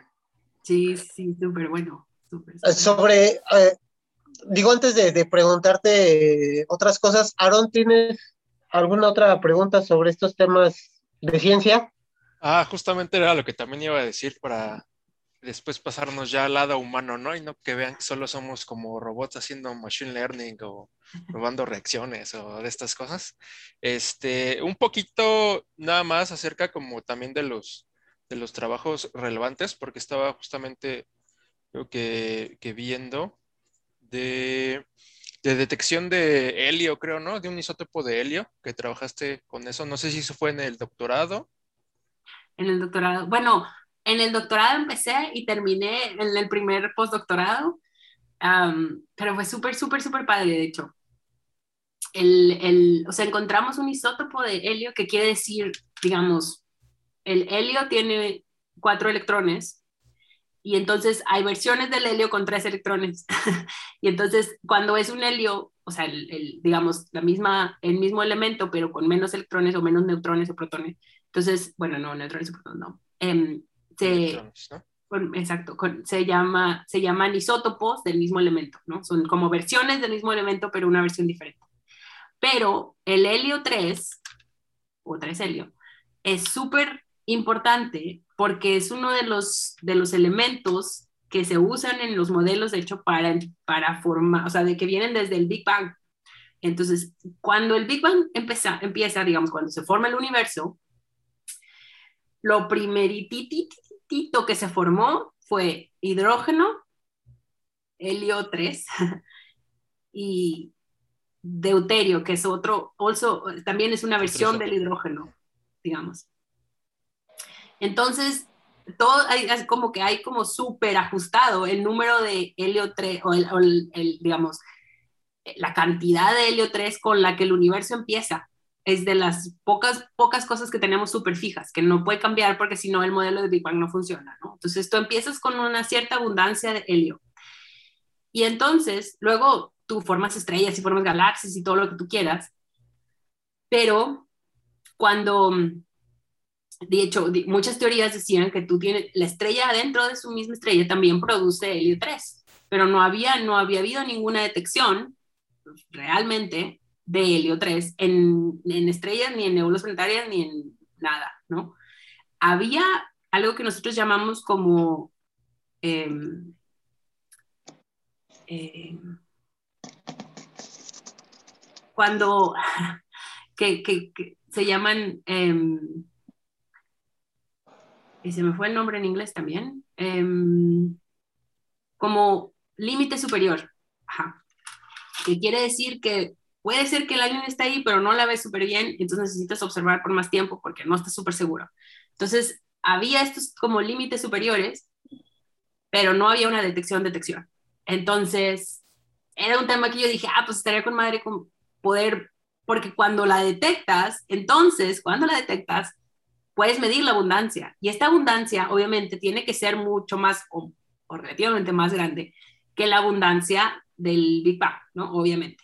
Ahora, digo, esto no había problema porque estaría súper mal que te saliera mucho más chiquita porque no tiene sentido, pero tú, porque tú empiezas con una abundancia en el Big Bang y luego tú tienes modelos estelares que te dicen la estrella va a formar, este, o bueno, no una estrella, sino todas las estrellas en la galaxia van a producir relativamente cierto valor de helio 3 pero pues no se había detectado, ¿no? Entonces, tuvimos la primera detección y tuvimos, porque observamos como siete, de las cuales solo detectamos. ¿Siete nebulosas? Sí, sí. ¿Tú ya no escuchas? Este, no, sí, sí, sí, pero es que como no eso, eh, checamos siete, pero no, no sabía siete que siete ah, nebulosas. Siete, nebulosas, planetarias. siete nebulosas planetarias. Observamos siete nebulosas planetarias, pero Solo detectamos como cinco, pero de esas cinco, la detección, detección fue de una y las otras fueron límites también, límites superiores. Pero pudimos ponerlas en el, digamos que, donde está el modelo, a decir, ok, estas nebulosas tienen que, tienen que tener menos, o digo mínimo, esta abundancia, porque estoy viendo una línea súper, pero no, la veo súper bien. Y en esta sí la veo la línea, y aquí está la línea, y fue la primera detección Em, y esa detección, de hecho, no, no salía en los modelos estelares. Entonces está con madre porque entonces tienes que regresar y decir, oye, pero es que los modelos no, no, están, no se ajustan. Entonces ahí estuve en colaboración con un grupo de modelos, de modeladores, digamos, que están en, en Sydney, bueno, en Canberra, porque están en, en Australia, pero en Canberra. Y correr, de hecho, este, este persona que tenía los modelos ya tenía varias como diciendo, este modelo se ajusta más y tiene otras opciones y no sé qué. Y entonces yo le dije, oye, pero es que a mí no me queda el modelo estelar que, que, estamos usando casi para todo, cualquier otra cosa. Y entonces me dice, a ver, y si le pones este otro modelo que lo que quiere decir es que entender cómo funcionan las cosas adentro de la estrella cambia, ¿no? Porque hay convección, hay inyección, hay diferentes cosas que pasan adentro de la estrella y cada modelo te va a dar diferentes valores dependiendo de lo que tú le pongas al modelo como reacción. al final, el modelo de estos modeladores de Australia se acercaba mucho más que los modelos, digamos, tradicionales de una estrella que es de, formación estelar de, que se usan más comúnmente, digamos. Pero fue súper padre porque igual fue la primera detección y aparte los modelos no quedaban. Entonces había que como que mejorar los modelos para poder entender por qué. Y eso es lo padre de las observaciones, porque en las observaciones lo que observas es lo que observas. Y si el modelo no queda, es el modelo es el que está mal. la mayoría de las veces no, la observación no va a estar mal. Digo, a veces puede que tengas un error, ¿no? Pero casi siempre, después de checar y puedes con, digo, confirmar y así, la observación te está diciendo lo que hay. Entonces tú tienes que entenderla de de los modelos tienen que ajustarse a lo que estás observando casi siempre. Oye, y para concluir esta pregunta, entonces podríamos decir que esa detección de este isótopo de helio es como una forma de ver el remanente de lo que fue el Big Bang. Es como, como entender, sí, más o menos, pero en, en sentido es más como, digamos, corroborar que el número de, porque los modelos estelares luego se basan en la teoría del Big Bang, ¿no? Entonces es como saber decir, ok, estos modelos están basando en el número de que tienes que producir en el Big Bang. Y entonces es como corroborar que en el Big Bang tuvo que haber salido helio, si no, no, no puedes, el número de, la abundancia, o sea, el número de helio que tú ves ahora no coincide con, con, con, todo lo que viene desde el Big Bang. Entonces es como manera de, de corroborar que estamos bien con la teoría del Big Bang todavía. Me, encantaría preguntar acerca del, Big Bang, pero nos daría para muchísimo más, ¿no? Entonces, tres más horas. tres horas más.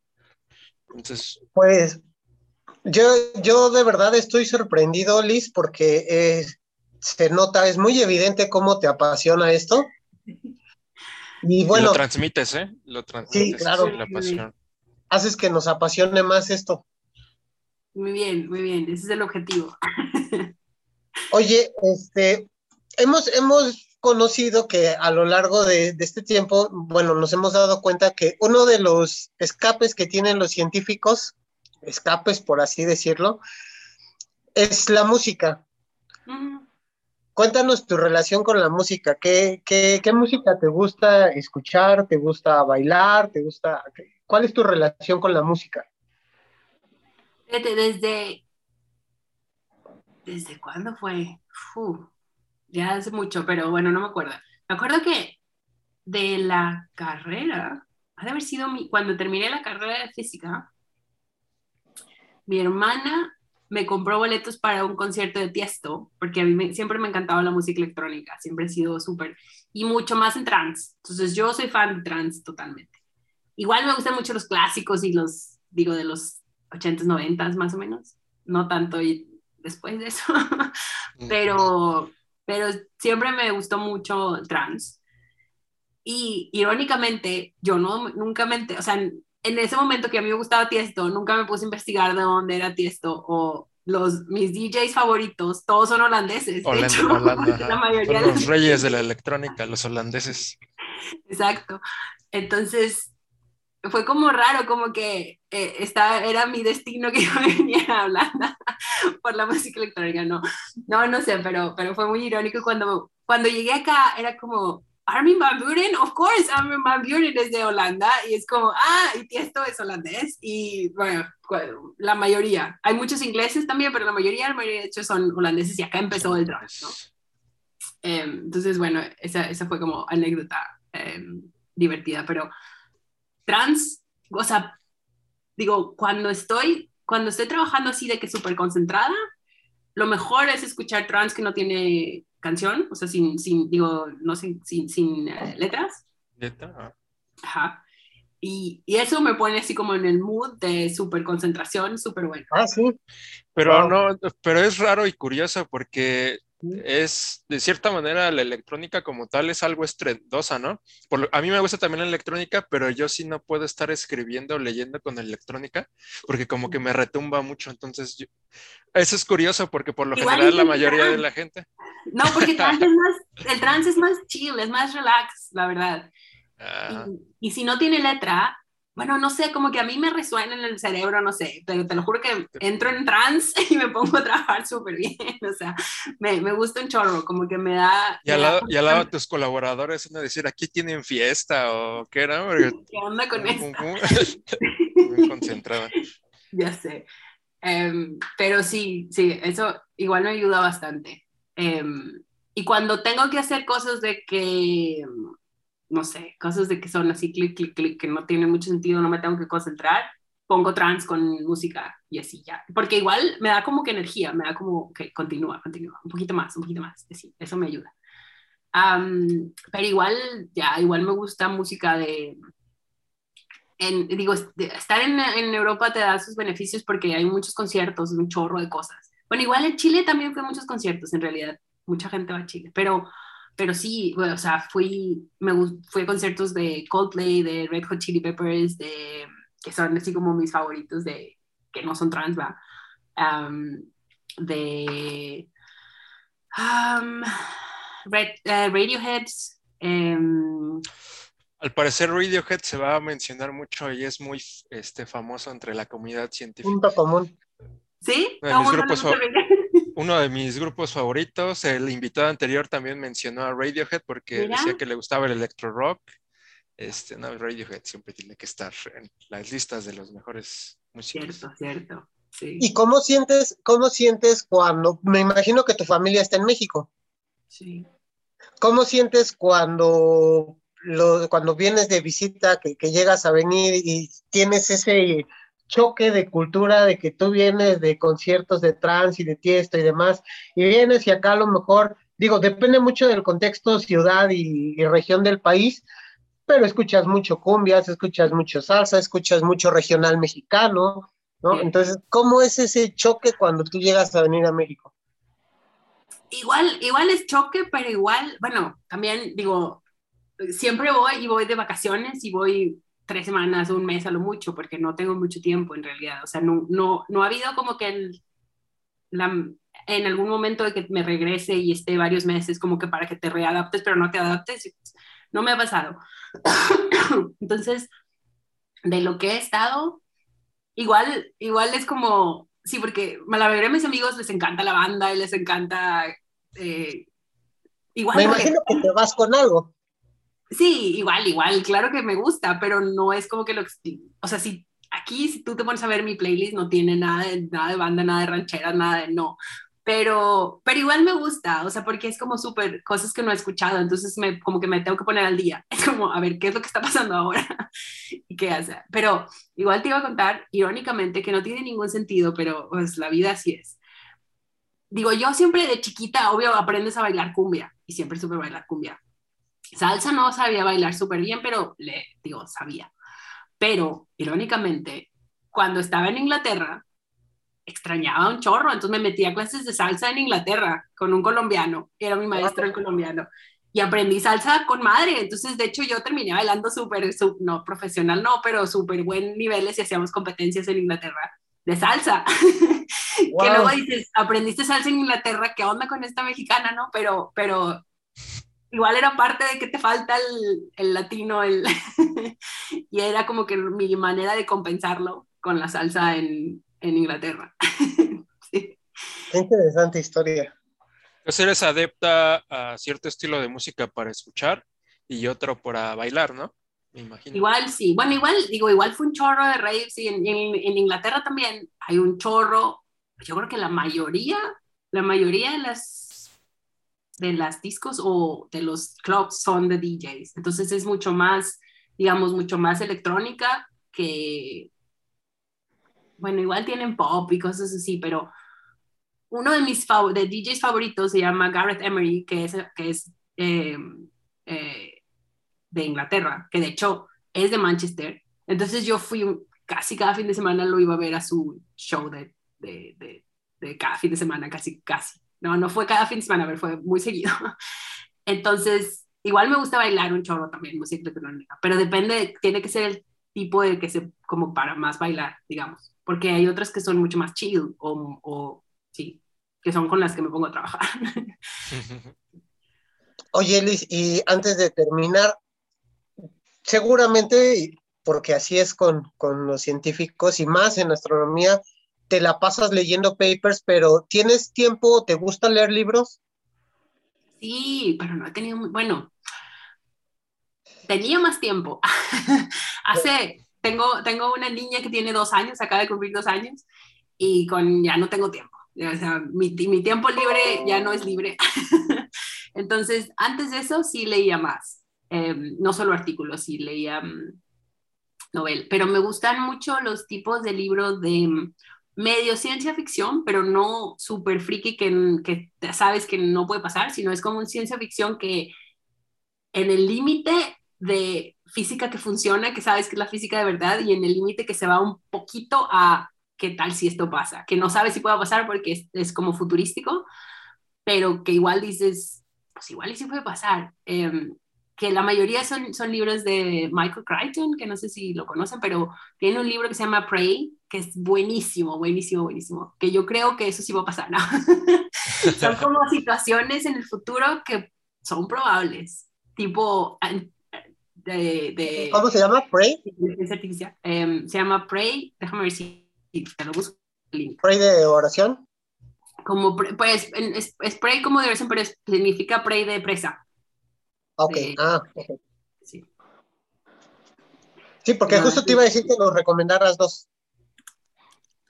Bueno, de hecho, Michael Crichton tiene, tiene varios. Que, eh, em, aquí está. Mira, este es el de Prey, te lo voy a mandar por, por el chat. Me encanta saber otra cosa que tenemos en común los que nos dedicamos a la labor científica. ¿eh? La ciencia ficción también es uno de nuestros géneros predilectos. Yo iba a citar justamente, siempre lo cito porque obviamente es mi autor favorito y aparte de que es bioquímico, eh, Isaac Asimov, porque está también en, esa línea que estaba mencionando Liz. Sí, bueno, Isaac Asimov tiene, tiene muchísimo concepto físico imagino por su formación científica, y ya después ya le empieza a meter fantasía y estas cosas, ¿no? Pero su primera tirada siempre es partir de eh, una tirada científica, siempre tiene una base científica para, contar sus historias. Sí, sí, sí, exacto. Bueno, Michael Crichton es el que escribió Jurassic Park. O sea, todo lo de Jurassic Park está basado en el libro de Michael Crichton.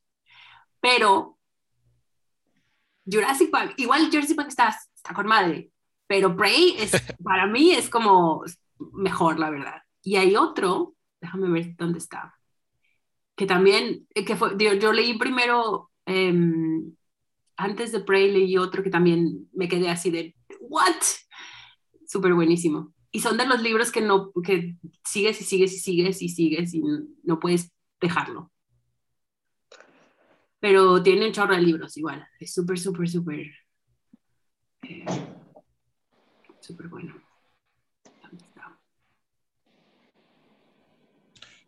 a veces qué tema tan frustrante es eh, ese punto, ¿no? De que tienes tantas cosas luego que hacer en todas tus labores que te quedan, bueno, al menos a mí, me acuerdo que me saturaba tanto luego de, papers y decía, ay, también me gustaría leer un libro que, me mueva otras cosas, ¿no? Porque pues esto es más, pues de tus labores más que el otro es de entretenimiento, ¿no? Y si yo estaba así de que, ah, ojalá ya tenga algo de tiempo y chistes que...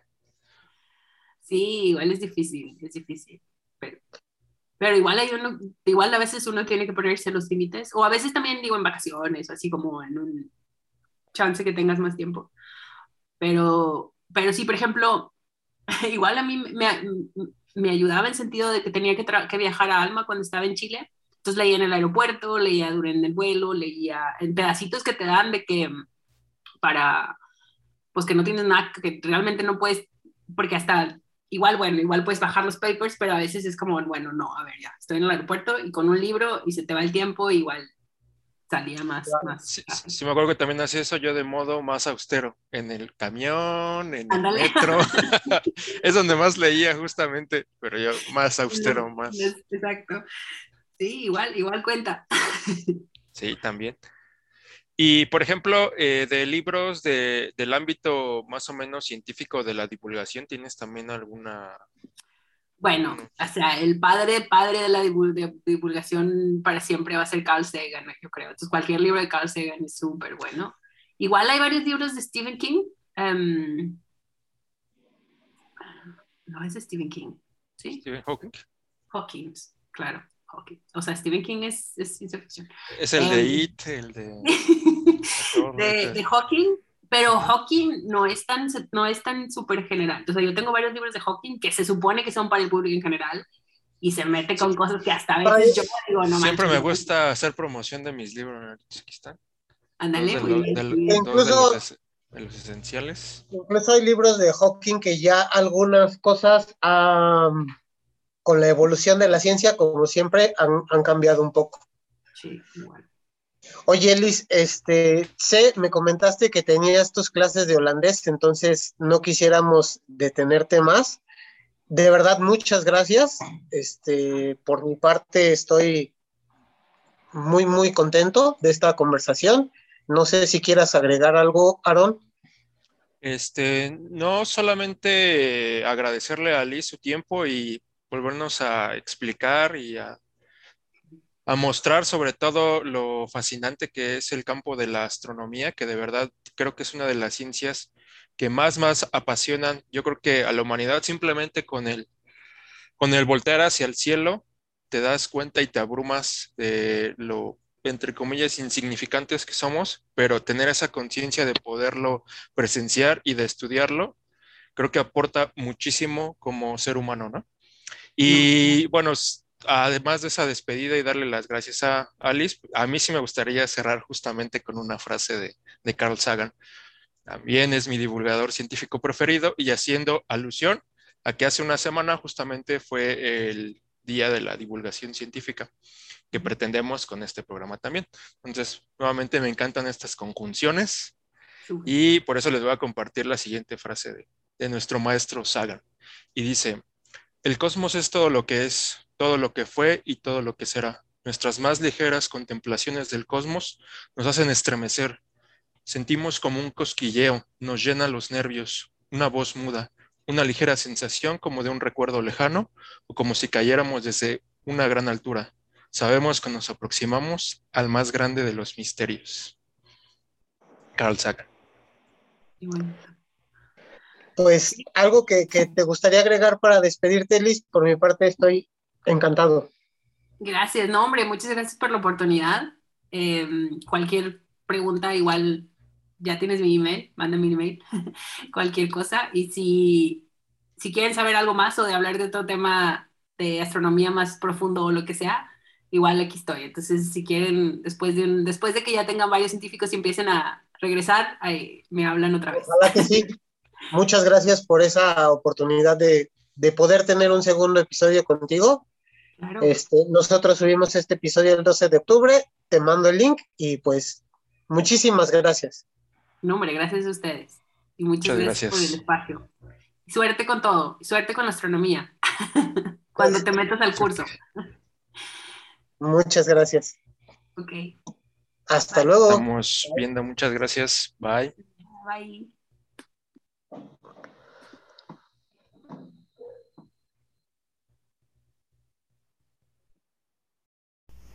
Muchas gracias por haber escuchado nuestro episodio de esta ocasión.